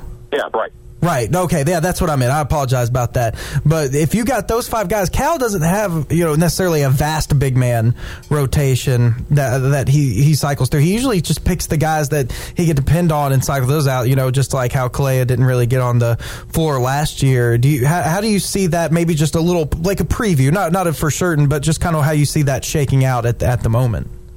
Well, right now, think that uh, Nick Richards is kind of like your leader because, as far as Calipari is concerned, you know his number one thing is going to be defense coming in. He always teaches defense first. That's what he emphasizes before he even gets into offense. Uh, Nick Richards is ready to play college basketball defensively right now. He's a great rim protector. He can he can guard on the perimeter. Uh, he he can rebound inside and outside of his position. Uh, he's really good in that respect. Where he's going to struggle is on offense. Um, if you've got Kevin Knox, Hamid, Hamidou Diallo, Quade Green, perhaps either Vanderbilt or, or Washington uh, scoring, then, then you won't worry too much about scoring in the middle with your big man. You know, he can clean up and rebound and, and get putbacks. Um, so he, he's got the defensive skill set to, to be a good college basketball player. He's one of the, the top uh, ranked as far as the, the next year's mock draft is concerned. Um, what you'd like to see is Sacha Killeya-Jones developing as that offensive threat in the middle, the guy that can step out to the free throw line, hit some jump shots, hit some some baseline jumpers, uh, things of that nature. Someone you have to like, worry about and account for offensively, uh, kind of like what Isaac Humphries ended up being later in the season. A stretch five, essentially. Exactly. I think that's more of his position where, where Richards is going to be your, your defensive uh, stopper. Uh, Jones can be a, a stretch five and, and be a scorer for the Wildcats. So uh, if all goes well, I think those will be your starter and your backup as far as center's concerned. I, expect Washington to be the starter at the four and then Gabriel to back him up. Um, but that, that could, I mean, if, if Wenyen is is working as hard as we see, and he comes in with with a, a, a good mindset. I mean, he could have that starting position. I mean, he had moments where he shined last season. It just for whatever reason it tailed off as the season continued, and Derek Willis just you know grabbed that starting spot and never looked back. So you know, I I I don't want to to to you know de-emphasize Wenyen Gabriel too much because he can come back and be really really good. Yeah, see, that was Nick Richards sounds like my guy for the future, but I really enjoyed watching Gabriel this past year, and I thought coming back this year with the way that he's kind of able to stretch out at three point line, run the floor with the guys, and then play defense down low. I think if he gets it together, he could be another lottery pick to add to the guys that are flooding into this class. But James, thank you for coming on the show. I know it's the day before the Fourth of July, but you still come on with us. I appreciate that very much. We got, we got one minute left, James. Who is Okay. your most American athlete playing Oh, today or all time? America. American athlete of oh uh, Hulk Hogan. Hulk Hogan. Hulk Hogan. Yeah, Can't go wrong with Hulk Hogan. Yeah, a lot of wrestlers real got mentioned today. Yeah, he was he was a real American. Wrestlers are the most American of all. It's It's, true. to the core of the true. common man. Yeah, absolutely. Okay. I think Rocky'd be a second place vote. You know, I mentioned Nobody's Joey, mentioned Rocky. Joey Chestnut earlier. Well, Yep. that's because Rocky's not real, but neither is Hulk Hogan for that matter. So. Exactly. They're real to me. DeAngelo Williams is debuting in pro wrestling. Good for him. That's American Good right there. mercy. All right, thanks, James. All right, later, guys. Thanks, bud.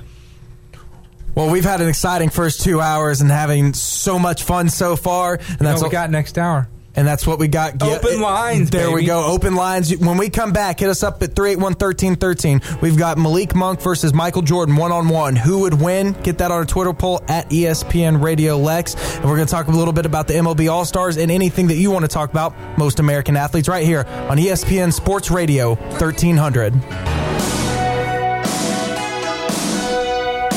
Welcome back to ESPN Sports Radio 1300. Filling in for Matthew and Mikey today, it's myself, Angelo Carriero, and by my side, I have no, I have nothing else to give you. I know I should have it have it all the time, but uh, I got Shawn C next to me, and he's looking uh, quite. You're looking less and less dapper and awesome through the show. I'm kind of kind of getting Yeah. you know a little bit of your face. That it's coming back to me. Ladies that, want me. back. Men want to be me. No? We have a poll on our Twitter page right now. We are asking because Malik Monk came on NBA TV and said that he could beat Michael Jordan one on one. Well, we want to hear from you all. Go to our Twitter page at ESPN Radio Lex and vote on the Twitter. Leave a comment on why you think the person you think should win. Uh, Shawn, do you have an update? Michael Jordan is still in the lead, 60% to 40%. Y'all are crazy. Michael Jordan, no, they are practical with their ideas on that because Jordan's going to teach them how to play basketball during that game. And the thing is, is that Michael Jordan's been in the lead the entire time. So BBN, get out there and cast your vote on if you think a, a Tar Heel is better than our current or, or, or just you know slightly not current cat. But uh, we've been talking. Once to, a cat, always a cat, Angelo. Give, give us a call 381-1313 because we're going to be here until 645 because after that the Lexington Legends are going to face uh, Greenville Drive. What'd you say? Chris. Okay, Greenville, Greenville, yeah. Drive at 650 and tomorrow at 1240 you can catch the Blue Jays, Canada's team, Arrgh, versus the New York Yankees. And I I really wish you had like the Alicia Keys' Empire State of Mind play right there. But anyways, so you've got that at 1240. Uh, Blue Jays at Yankees, and then at six fifty tomorrow night as well. We've got the Lexington Legends and Greenville Drive. No, uh, sorry. Tomorrow night, the Legends are playing the West Virginia Power. West Virginia Power Boys. West Virginia Power. That one they're going to have that firework Mighty going on. The, they are going to have like a kind of an Yeah, event there, right? a big, it's a big time, uh, big time fireworks guys go Legends. check it out and uh, honestly like go enjoy the show and if you if you just can't make it if you're out or if you're at your barbecue enjoying time with your family you're flipping burgers drinking beer enjoying a good time with family and friends tune us in 1300 am put it in the background. Listen to the game. Enjoy it. You're going to have a great time. And we can guarantee that. I've well not- maybe not at the barbecue but we can guarantee at least you'll enjoy what you're hearing over the speakers. I've not been to a Legends game on the Fourth of July, but I used to live over close to the uh, the Whitaker Bank ballpark. They do a hell of a job on their fireworks on thanks, uh, Thanksgiving. so Good that, that was a ball on, fart on the Fourth of and, July. and and Whitaker fire- Bank ballpark. You you said F A R K is I what you really said, and, and this is not but a that's okay. situation right now with you right now. Thanksgiving and Well, Thanksgiving is a great time for fireworks, also, but not with the Legends. But they do a good show on on Fourth of July. So if you can get out there and check it out, get out there and check it out. Otherwise, park in the Northside Walmart and watch the fireworks. Yep. And like uh, you can hit us up on Facebook, facebook.com slash ESPN Radio Lex. We always put post some good stuff on there, keep you up to date. Do some live feeds on NFL draft preview shows, which I've done, NBA draft stuff, just wh- whatever under the sun. The Facebook, you can like, share, and comment on our post there. Like I said, go on to at ESPN Radio Lex, comment on our Twitter poll, follow us, hit us up. We uh, we're trying to post some definitely some recent stuff. You know, definitely start to enjoy the Twitter feed, and also call us. And this is what I want you to do. Call us 301-1313 because we are talking about our favorite American and American sports heroes, the guys that we just think are the most all-American boys out of all of them. And this really, it really turned into heavy duty wrestling. Brian Bosworth. that's like a mix, but that's the best of both worlds. Is it? Is I got. I got to sing on it. I, every every everyone I do. Is there some, Is what was you gonna say? Is, is Brian Bosworth an American hero? He's a, he's an American. I mean, he's American. I didn't say. Uh, yeah. but he's It- not the best. I was just saying it's a mix of. And don't sing Miley Cyrus anymore. Hannah Montana. I was saying. I was saying a mix between wrestling and sports was Oh, the got- was the mix. Yeah, there you go. No, not the. He's never. I don't think he's ever done. He maybe he has. I don't know. I don't know Brian Bosworth. You know, he he he jumped in front of Bo Jackson's car in that commercial and didn't get run over. That's about the most American thing he's done. He never stopped anybody like that in the NFL. We'll tell you that. Anyways, you call us at 301-1313, talk about uh, talk about anything American or anything under the sports sun that you want to talk about with us. And uh, what we were talking about just a second ago was that we have the Legends playing tonight and tomorrow night at 6:50 and the Yankees are going to be the Blue Jays versus Yankees are going to be on our station at 12:40 tomorrow. But um, that reminds me, you know, Thankfully, we printed these, these off earlier, uncovered them out of the binder. Yeah, and we, we've just kind of completely neglected there's the All there- Star game. there's kind of an all star game for major league baseball players that are coming up soon, and uh, they released the uh, the rosters for them. That I guess we just thought that you know talk about a little UK, talk about a little this, talk about a little that. But we've got the American League and the National League starters and reserves, and my heart breaks because I there is one Cub that is even on the National League All Star team. And he is a guy that we just acquired. Not one player from the World Series roster less than a year ago is on the National League All Star roster. And I find that to be sickening. It's that's that's sickening. Very, very, very stunning. You know what? that- when we get to the end of this, while you're looking that up, you know what happened with the Reds, right? You know what happened with the little Oh, little yeah. deal that went Yeah, on man, between. it's, it's going to be awesome. Should we wait or should we? Nah, bring it up. Bring it up. Let's go. So so Zach Cozart and Joey Votto were doing a boys will be boys, just kind of just kind of ribbing each other like, yeah, Cozart, if you make the All Star team, you know, y'all give you a donkey. What? What? A donkey? A donkey? A donkey? Why? What was the point? Why would you even? But you know what? Wouldn't you? I did a little bit of journalism. I went. I went. You know, I put my I put my cloak on, private eye monocle, my little top hat, and I did some digging and investigating. I'm not sure you know what a journalist looks like. I, you're Mr. Monopoly. I was thinking Sherlock Holmes, man. Like that's Oh, okay. what that's the aesthetic I was going for. Oh, but you actually, I think you. I think. Anyways, so give us call 301-1313. Tell your most American Monopoly character board pieces, Yeah, it's, and it's, um, it's Mr. Moneybags. and uh, so I went. I went undercover, and uh, Mr. Moneybags. That's Mr. Moneybags. And uh, apparently, this is what happened. Zach Cozart uh, likes to, in the off season with his son, he likes to go and, like, you know, like, show him donkeys, I guess, like pet show, like pet, like, like okay. Sean took that in a completely different direction than what was meant to be. I'm, anyways. As fathers and sons are wont to do, they go watch donkeys. Okay, will you please look At- up the at- correct wording of what happened? He pretty at much said he's pretty much like. said that they go to petting zoos and like they like to feed the animals. Mm-hmm. And he was like, "All right, well, if you like you know donkeys so much, if you make the All Star team, I'll get you a donkey. Like, fine." So Zach was like, "All right, you know, fine. That's that's cool, I guess." Never And- thinking he'd make the all he made. I don't even think he asked for the donkey. I'm pretty sure Joey Votto. That's what he was saying. He was like Joey just told him that he was going to get him. It wasn't like, hey, if I go, you get. No, he was just like, and he. They even said, well, is this serious? Is he gonna? And he just said, if Joey says he's going to do something like this, he's going to do it. So it wasn't like. Oh, you know, Votto just wanted to have access to pet a donkey. I mean, and he didn't want to take care of it. So, you know, Cozart, I got you. Donkey Hey, Zach, what's up? Goes and hangs out with the donkey Yeah. for about 30 minutes. All right, man, flying back home. but, uh, but no. So apparently this was just a thing. So, you know, not thinking that Cozart was going to play out of his mind and start the All Star game at shortstop. He goes on. And you know what? It wasn't like Votto was upset about this. He actually wore a donkey costume with a Vote Cozart. And at Reds games, they were together about Vote Cozart, and Votto was under it because he really wanted his fellow Red. And you know what? Best of both worlds on that one. And can I? Come on. Come on. Best of both worlds. We got Joey Votto as a reserve. No, I'm sorry. Scratch that. Scratch that entire. Nope, nope, No, nope. You're right. He's a reserve. I, I was looking one down. See, I keep thinking that the list right here is the start. No. Anyways, Ryan Koza- Zimmerman is the starting first baseman. the Cozart, Zach Cozart is the starting shortstop. It's his first appearance. Cozart will be the first Reds player to start at shortstop since Hall of Famer Barry Larkin did in 2000. And Joey Votto is making yet another All Star. You know? Did you hear what Marty Brennaman said? I've heard a lot of what Marty Brennan says. What'd well, you think? didn't hear this No, probably not. because you would have been like, yes. He said that Joey Votto is the best pure natural hitter. That maybe if you could look up the direct quote, but it was like the best pure hitter in Reds history. Really? That's, or that he's ever seen. That's He said- something. And then apparently, like four years ago, he said something where he said like Joey Votto wasn't all that, and then four years later, he's the unequivocally the best hitter in Reds That's amazing history. because the Reds have had Todd Benzinger and Paul O'Neill. I know those people. Yeah, Todd Benzinger couldn't hit for anything. I don't know those people. Sean, Sean Casey was a good pure Well, hitter. Sean Casey was. But Yes, I also do Pete like- Rose.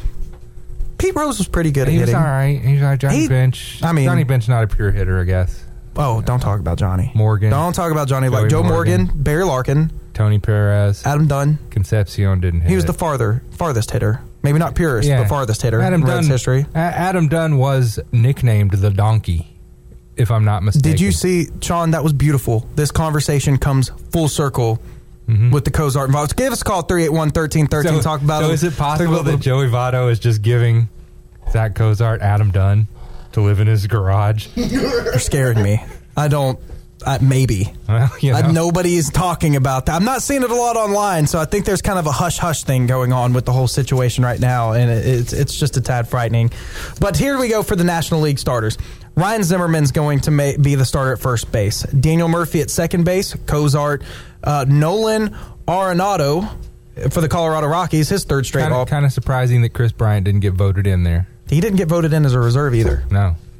Uh, Buster Posey is going to be the catcher, which I mean, you know, sure, always an all star. Bryce Harper, always an all star.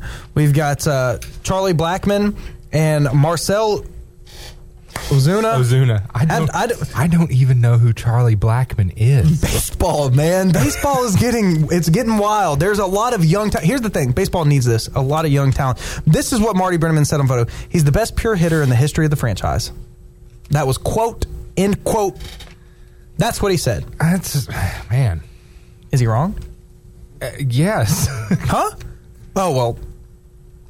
I guess there's Pete. I mean, but you I got that guy that leads the MLB all-time league yeah, in hits. Yeah, I guess. But maybe he's not a pure hitter. Maybe he's just a he's a slap singles hitter. slap single. I mean, like that is one thing that I would have to say. You know, Votto can Votto can smash balls. He he, he can do that pretty well.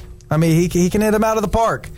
And uh, I, it's just with the with the All Star team with the NL, you've got the reserves are more of the guys we know. The starters aren't. I, that must be either a combination of young players and fan voting because Yeah. the NL reserves seem more like the starters. You got Yadi Molina at catcher, Paul Goldschmidt on the bench. Paul Goldschmidt's the, arguably the second best player in baseball. Like he, he's phenomenal.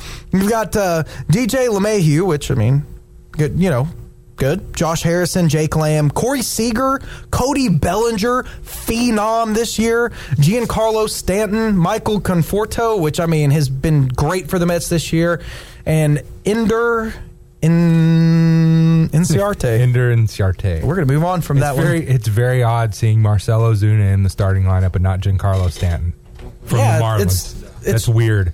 Also, who's Charlie Blackmon? Who's Charlie Black? Can we? Can we? Who's Charlie Blackmon? Can somebody make like a short YouTube clip of just like a quick breakdown of Charlie Blackmon that we can send? Send it to us at ESPN Radio Lex. So you Sean, could be Charlie Blackmon for all I know. I don't know. I I've am never- Charlie Blackmon. I've never seen nor heard of the guy. I don't watch enough Colorado Rockies baseball, apparently.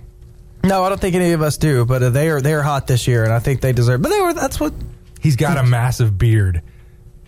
Charlie Blackmon. The American League starters, we have first baseman Justin Smoak Smock, Toronto Blue Jays, former Seattle Mariner. It's his first All Star appearance. Good job of starting in your first All Star appearance. Smock will be the first Blue Jays player to start at first base since Carlos Delgado in 2003, which I remember Carlos Delgado. Jose Altuve, second baseman, former Lexington legend. Yeah. Is going on to have a Hall of Fame MLB career. He is on the path. Am I saying he's a Hall of Famer right now? Please, guys, come on. You know, you know it's too early to predict that. But I'm saying All Star appearances in 12, 14, 15, 16, and now 17. A starter. He is now tied for second with the most All Star appearances in franchise history with Lance Berkman at five. Craig Biggio is number one at seven appearances, and he made the All Star team. And Altuve's still only what 30, 31? Is he even that old? I'm not sure he's even that old. He's he's small and he's a great hitter on base and a great fielder and he's a Lexington legend and that is someone that we can all rep the set with. Altuve's You know I mean? only 27. He's 20 What? Yeah, he's only 27. Are you old. joking? Born in 1990. He is too I don't know can, can we please fake my resume and say I have a couple radio all star appearances? Because I was born in '92. I want to catch up a little bit. Charlie Blackmon. This is uh, 31 years old. He's. Uh, I feel like I'm reading a dating profile. Charlie Blackmon, 31 years old, 30, 313 average, 17 home runs, and 58 RBIs. He also likes likes long long Brown- walks brown- on the beach. brown and- hair, brown beard, brown beard. eyes. Kind of looks like a lumberjack. Goodness gracious. See, we, we, we went this long ta- without talking about the MLB All Star starters, and it, it's devolved into like papers everywhere. Brad's, 2011. Brad's like into the corner. Chris is over here just nodding his head, like, yep. What'd you say? 2011, Charlie Blackmon's been playing. I don't know. Jose Altuve's been playing that long. He's a five time All Star at 27 years old. That guy is a Lexington legend. That Will he be the first ever Lexington legend to make the Hall of Fame outside of Roger Clemens? Roger Clemens didn't made the Hall of Fame yet. I know outside because I. I mean, come on. If Clemens doesn't make the Hall of Fame before Jose Altuve, baseball is shut down. I. yeah, I'm not going to get on my soapbox right now, but I will get on it for a second. Wow, that's contradictory. Yeah, it is. Barry Bonds, Pete Rose, Roger Clemens, all these guys that we that has some black mark. I want you to ask. I want you to call 381-1313 and, and tell me this: Are they not the three of the f- ten greatest players to ever play baseball? Yeah. And you want to give me this reason or another why they aren't in the Hall of Fame? But are they not ten of the greatest players to ever? Three of the ten greatest players to ever play baseball? And I really want you to think about that because I hate that those guys aren't in the Hall of Fame. Look, maybe I, I don't have like the correct stance on it because, uh, or or what is deemed the correct stance. I'm I'm I'm a younger guy. I grew up with Barry Bonds in the home run chase. You know, I was even I was even too young to really remember Sosa McGwire. You know, in that run. So I grew up with Clemens. I went to the, le- you know, I watched the Legends game on TV of him doing his thing. I, I was, uh, you know, I grew up with Sammy Sosa as my favorite player on the Cubs. All these guys that I grew up with that are so blackmarked by baseball, and they want to, in baseball, the sport that I watched, Major League Baseball, wants to try to tell me that I, these aren't my Hall of Famers. These aren't my guys. These aren't the guys that we grew up and admired like baseball told us to. And then you're going to turn around and tell me that I was wrong for it and that they were wrong.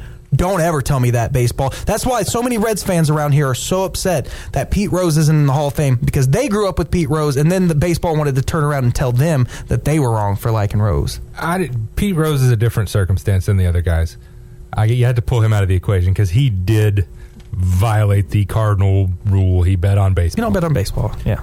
Bonds and Clemens are going to be held out because for a while because the older generation of sports writers, most of the people, a, a big majority of the people that vote with the Baseball Writers of America that vote for the Hall of Fame, they have this sacrosanct impression of, of both themselves and the Hall of Fame that they're just going to keep those guys out because they think they've besmirched baseball.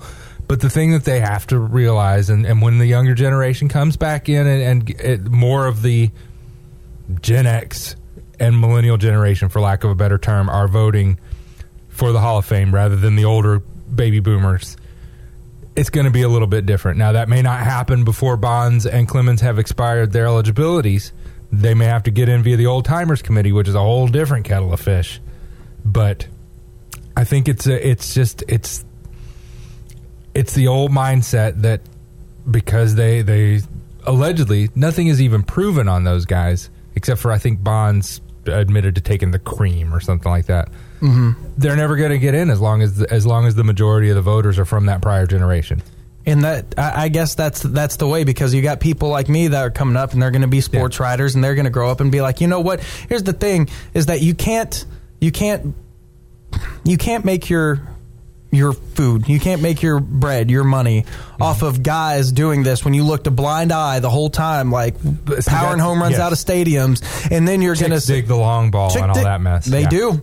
You know, Yeah. and, and then you want to turn around and tell that's why baseball isn't where it is where it should be Mm-hmm. is because they ruined themselves with that decision in 2004 with the report and then they blackmarked themselves. You pretty much went from a major sport and you forced yourself to be a niche or a niche.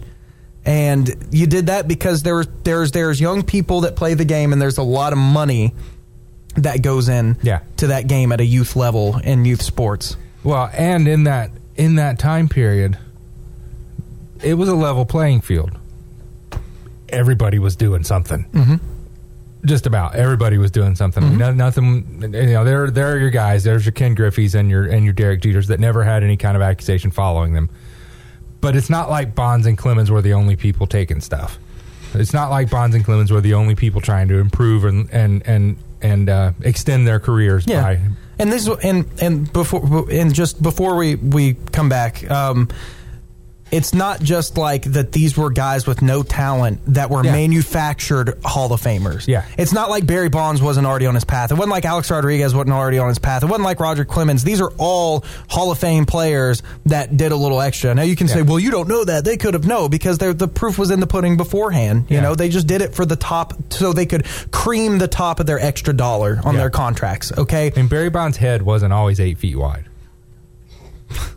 That didn't happen until much later in his career when he was Right. on the downside and Right. he, he had a sudden upswing and his head. It was the only. It was the only season too. He had never hit more than fifty home runs in a season except one, and that was Yeah. the seventy three season. But here's the. But that's the thing I'm trying to say is it's not like it's not like um, John Doe like came in and was a fifty home run hitter for ten years and Yeah. created this nothing out of somebody. These were already established players. They deserve to be in the Hall of Fame, in my opinion. And And I'm, Sosa, I'm- Sosa and McGwire. Sosa and McGwire can go too in the Hall of Fame. That's that's a, it's a, still. But I don't disagree that they should. Yeah. But they're a little different than Clemens and Bonds in that. And maybe maybe you can explain that when we come to the break because that's where baseball had its biggest peak was the Sosa McGwire. But we're going to take a break here. Um, just breaking news coming across the line, handed in to me by Brad. Kevin Durant has signed a two-year, fifty-three million dollar deal with the Warriors. Ooh, taking a not a pay cut, but he's he's taking a lot less than he could have gotten. Talking, taking a lot less years, but I think the money's going to Taking stretch a him lot in. less money. Yep, we'll be we'll be back here on ESPN Sports Radio thirteen hundred. Down through history, if you last, it's ESPN Sports Radio 1300. Welcome back to ESPN Sports Radio 1300. Filling in for Matthew and Mikey today is myself, Angelo Carriero, and with me is the man wearing headphones. I have no other adjectives there to use for I. That, that- that's just a that's just a fact. Uh, Well, it's, you know, it's I, do it all the time too. And glasses. Uh, also, all the time. Every every one of his sensories is, is having like some you'll, type of You'll never see me without headphones and glasses. I've seen. Nope. No. No, I've always had them in. It's Sean C sitting with me right here, and we're talking about everything under the sports sun right now. And we were talking about a little bit of baseball. It got a little intense, a little intense. You know, we're ta- we got to, you know, de-escalate it. This is fun. It's it's July Fourth Eve. It's Independence Day Eve, and we're just out here. We're trying to enjoy our weekends with our family and our friends, and we're getting ready for festivities. Everybody's kind of getting their rest in now, so they can party hardy. What you got going on? Lottie anything, anything exciting? Uh, yes. Gonna watch some fireworks. I mean, I don't, I don't want to like, I don't want to say no because I, I mean, I'm having family time. You know, it's like, is that exciting? You know, it's not like my family's a wild family. My family's more chill. You know, we we just kind of we do the thing. We just we just go over, smoke some meats. No. Well, yeah, I guess so. We, we grill. We grill burgers, hot dogs, chips, uh, you know, just the whole shebang that's with the Fourth of July. But it's not like rowdy. It's not like all the kids are running around playing. We just kind of like sit, eat, talk, do the thing. We also get to see each other a lot, though. A lot of my family lives in the same area, so we. It's not like it's a year and it's just like, oh my goodness, you know, I haven't seen you in forever. Fill a name here, you know. It's just we're always together, so it's kind of going to be a chill thing. I hope to have a little bit of fun, you know what I mean. But you know, Wednesday I might not, you know, feel amazing, but that's that's that's no, you know. Don't worry, Sean. Your man always comes through. All right, I'll be here. I'll be here. And Sean, what are you going to do for the Fourth of July? I'm gonna watch fireworks from my back porch because I can see fireworks from my back porch, and I don't have to go anywhere and be with people because those those Fourth of July crowds are very obnoxious for the most part. This is in. Sean is going to be a hermit for the Fourth So, of July. yeah, he uh, looked at me weird when I said that I, I, I was uh, like Wednesday might be a little rough for me, and he's over here just literally boxing himself off from society. So I, I've got my grill. I want to be around. cooler. I want to be around. I got my dogs. I got my woman. I want to be. I want to be around as many people as I can and talking and being social. And he would like to be with man's best friend, which is not a person. Well, you know, he's gonna be with his woman too. Okay, I see. woman. Look at look Got at Sean kid. going out here. He's got to get Sean. You're an outstanding gentleman, Mm-hmm. Brad. What are you doing? What are you doing for the Fourth of July, man? You go out of town? Do you stay here? What do you do? Uh, I've got some friends. We're gonna do a bonfire. Okay, uh, now he's just lying. And He uh, said friends. Yeah. Um, cool, cool story, man. Yeah, we're gonna uh, swim uh, bonfire, and one of our new loves that we have are getting McDonald's burgers and putting having them over a uh, campfire to give them the smoky flavor. Oh well, so so Brad is is gonna do some swimming and eat McDonald's, eat McDonald's and arson. Hey man, it, it's a it's a southern party. That's, It's a- that's the way we live it. you know. Family tradition. Uh, this, Thank you, Brad.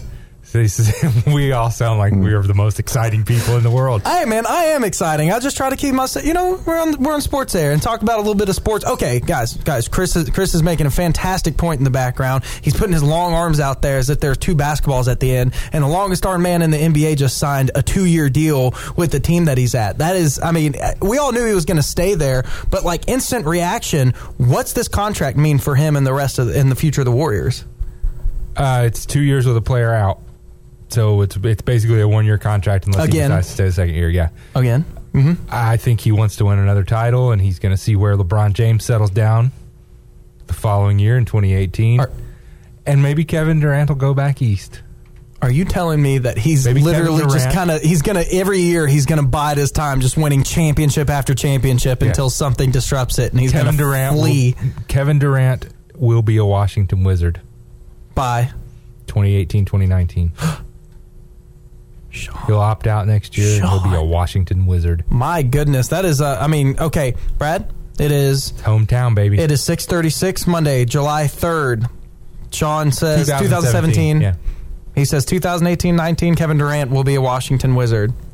Give us a call 381-1313 we got anything else to talk about? We got about 10 minutes but we're talking about anything. The theme of the day of our show has been your favorite American sports figures and your favorite American sports heroes. Right. And guys that we've mentioned today is it's been all over the map, Sean. All over the map. We've gotten Tim Tebow, we've gotten Gronkowski, we've gotten Kurt Angle, we've gotten Hulkamania, we've Andre gotten Agassi. Andre Agassi, we've gotten Jim Duggan a lot. Jim Yeah, Duggan a lot. gotten a couple and then we've gotten some deeper ones like Pat Tillman has been a, a favorite, Jesse mm-hmm. Owens, Yeah. guys that have really made a mark. You The know, American heroes as opposed to the Americans. yeah, exactly. Like there's the there's the all American there's the all American boy. That's there's the all American boy. You know, because like the, most of the all American boys, like my all American boy was different from yours. Yours was party hardy Gronkowski, and mine was like good old Midwestern. You know, just Corn Tim pone and Tebow. grandma.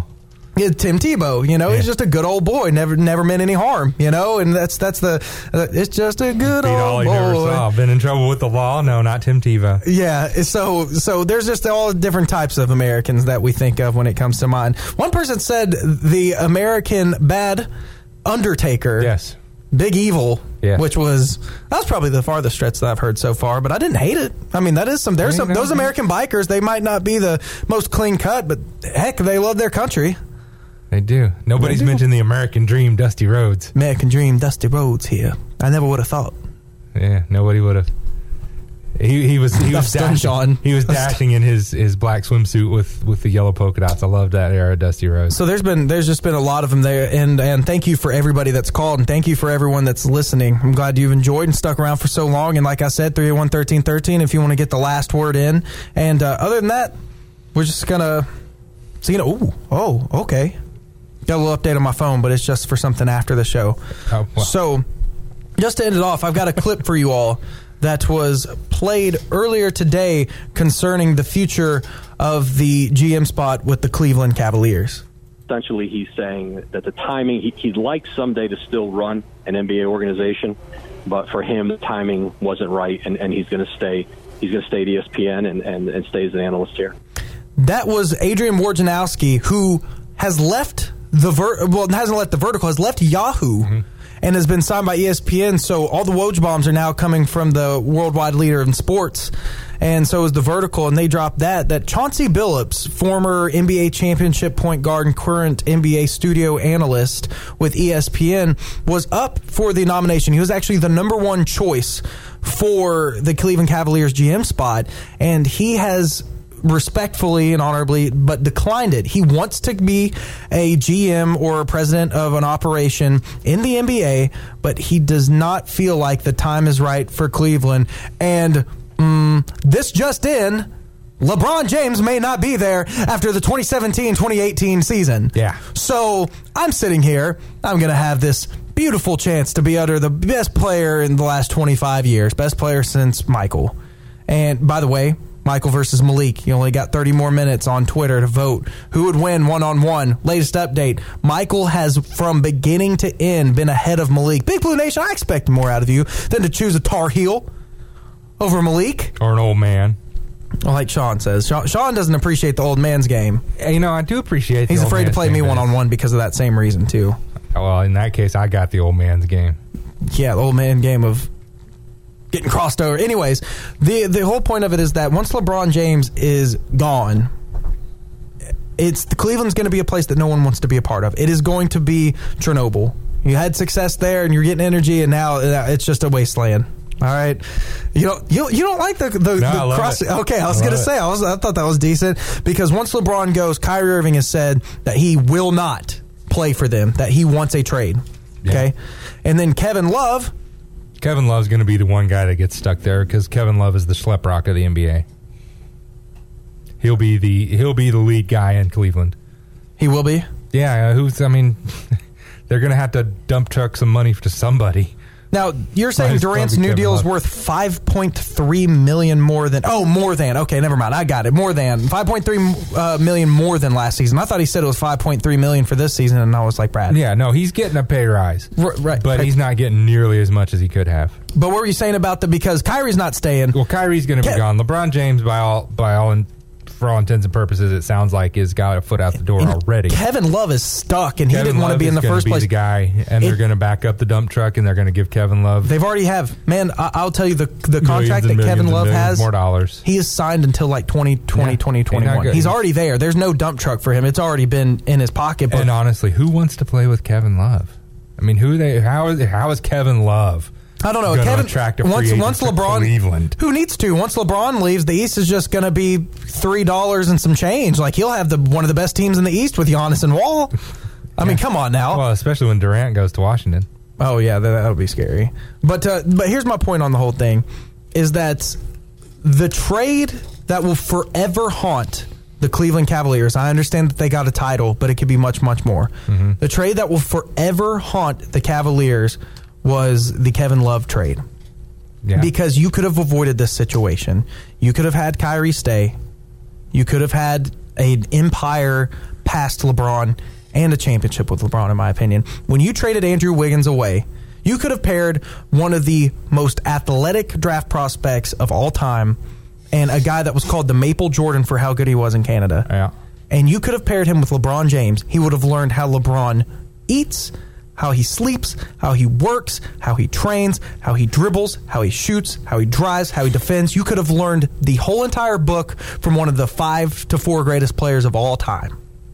And instead, you chose to trade him for now, and that might be LeBron's fault. but yeah, you, well, that's what LeBron wanted. you have to know better, guy. Because Kyrie, if you think of the East the way it's been constructed, you would have had Kyrie, you would have had him, you would have Wiggins, and the caveat to the whole thing: who knows if they would have trusted and developed Anthony Bennett, how good he could have been, the number one overall pick in 2013. Yeah. So you would have had three number one, you would have four number one overall picks on the same team: Bennett, Wiggins, Irving, LeBron. Mm-hmm. And even if LeBron decided to leave for LA again, you would Kyrie wouldn't want to leave. I have Wiggins next to me. I have Thompson down low. Like at least this is a team. And you would have Bennett. What if he was a 2010 guy? What if he was what Julius Randle is? You know, it, it, it would have developed into.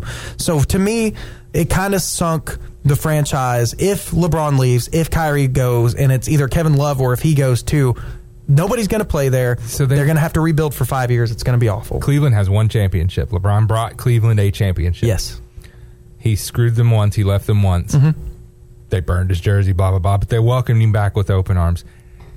He leaves again and leaves the team in, in ashes like like it will be if he Literally. Is he ever going to be allowed back in Ohio? He's gonna be. He's gonna walk back, flip the Zippo, throw it behind him, and Yeah. it's just gonna incinerate. I mean, it's it's that's crazy because he he lo- he loves Akron, Cleveland area. He loves always goes home, always wants to be home, whatever, whatever. Can you really do that to a franchise twice and and still have the? He's going to be the most hated guy in Cleveland. Him and Darren Gilbert will never be the same. He may never come back. Guys, I want to appreciate everybody that is listening to the last three. These last three hours have flown by, and I hope you all have had as much fun as Sean and I have had today. We talked about our American, our favorite American heroes, our favorite American sports guys. We've talked about baseball. We talked about all the stuff going on in the NBA. We've talked about some cats. And all in all, we talked about everything that's under the sports sun. This is ESPN Sports Radio 1300.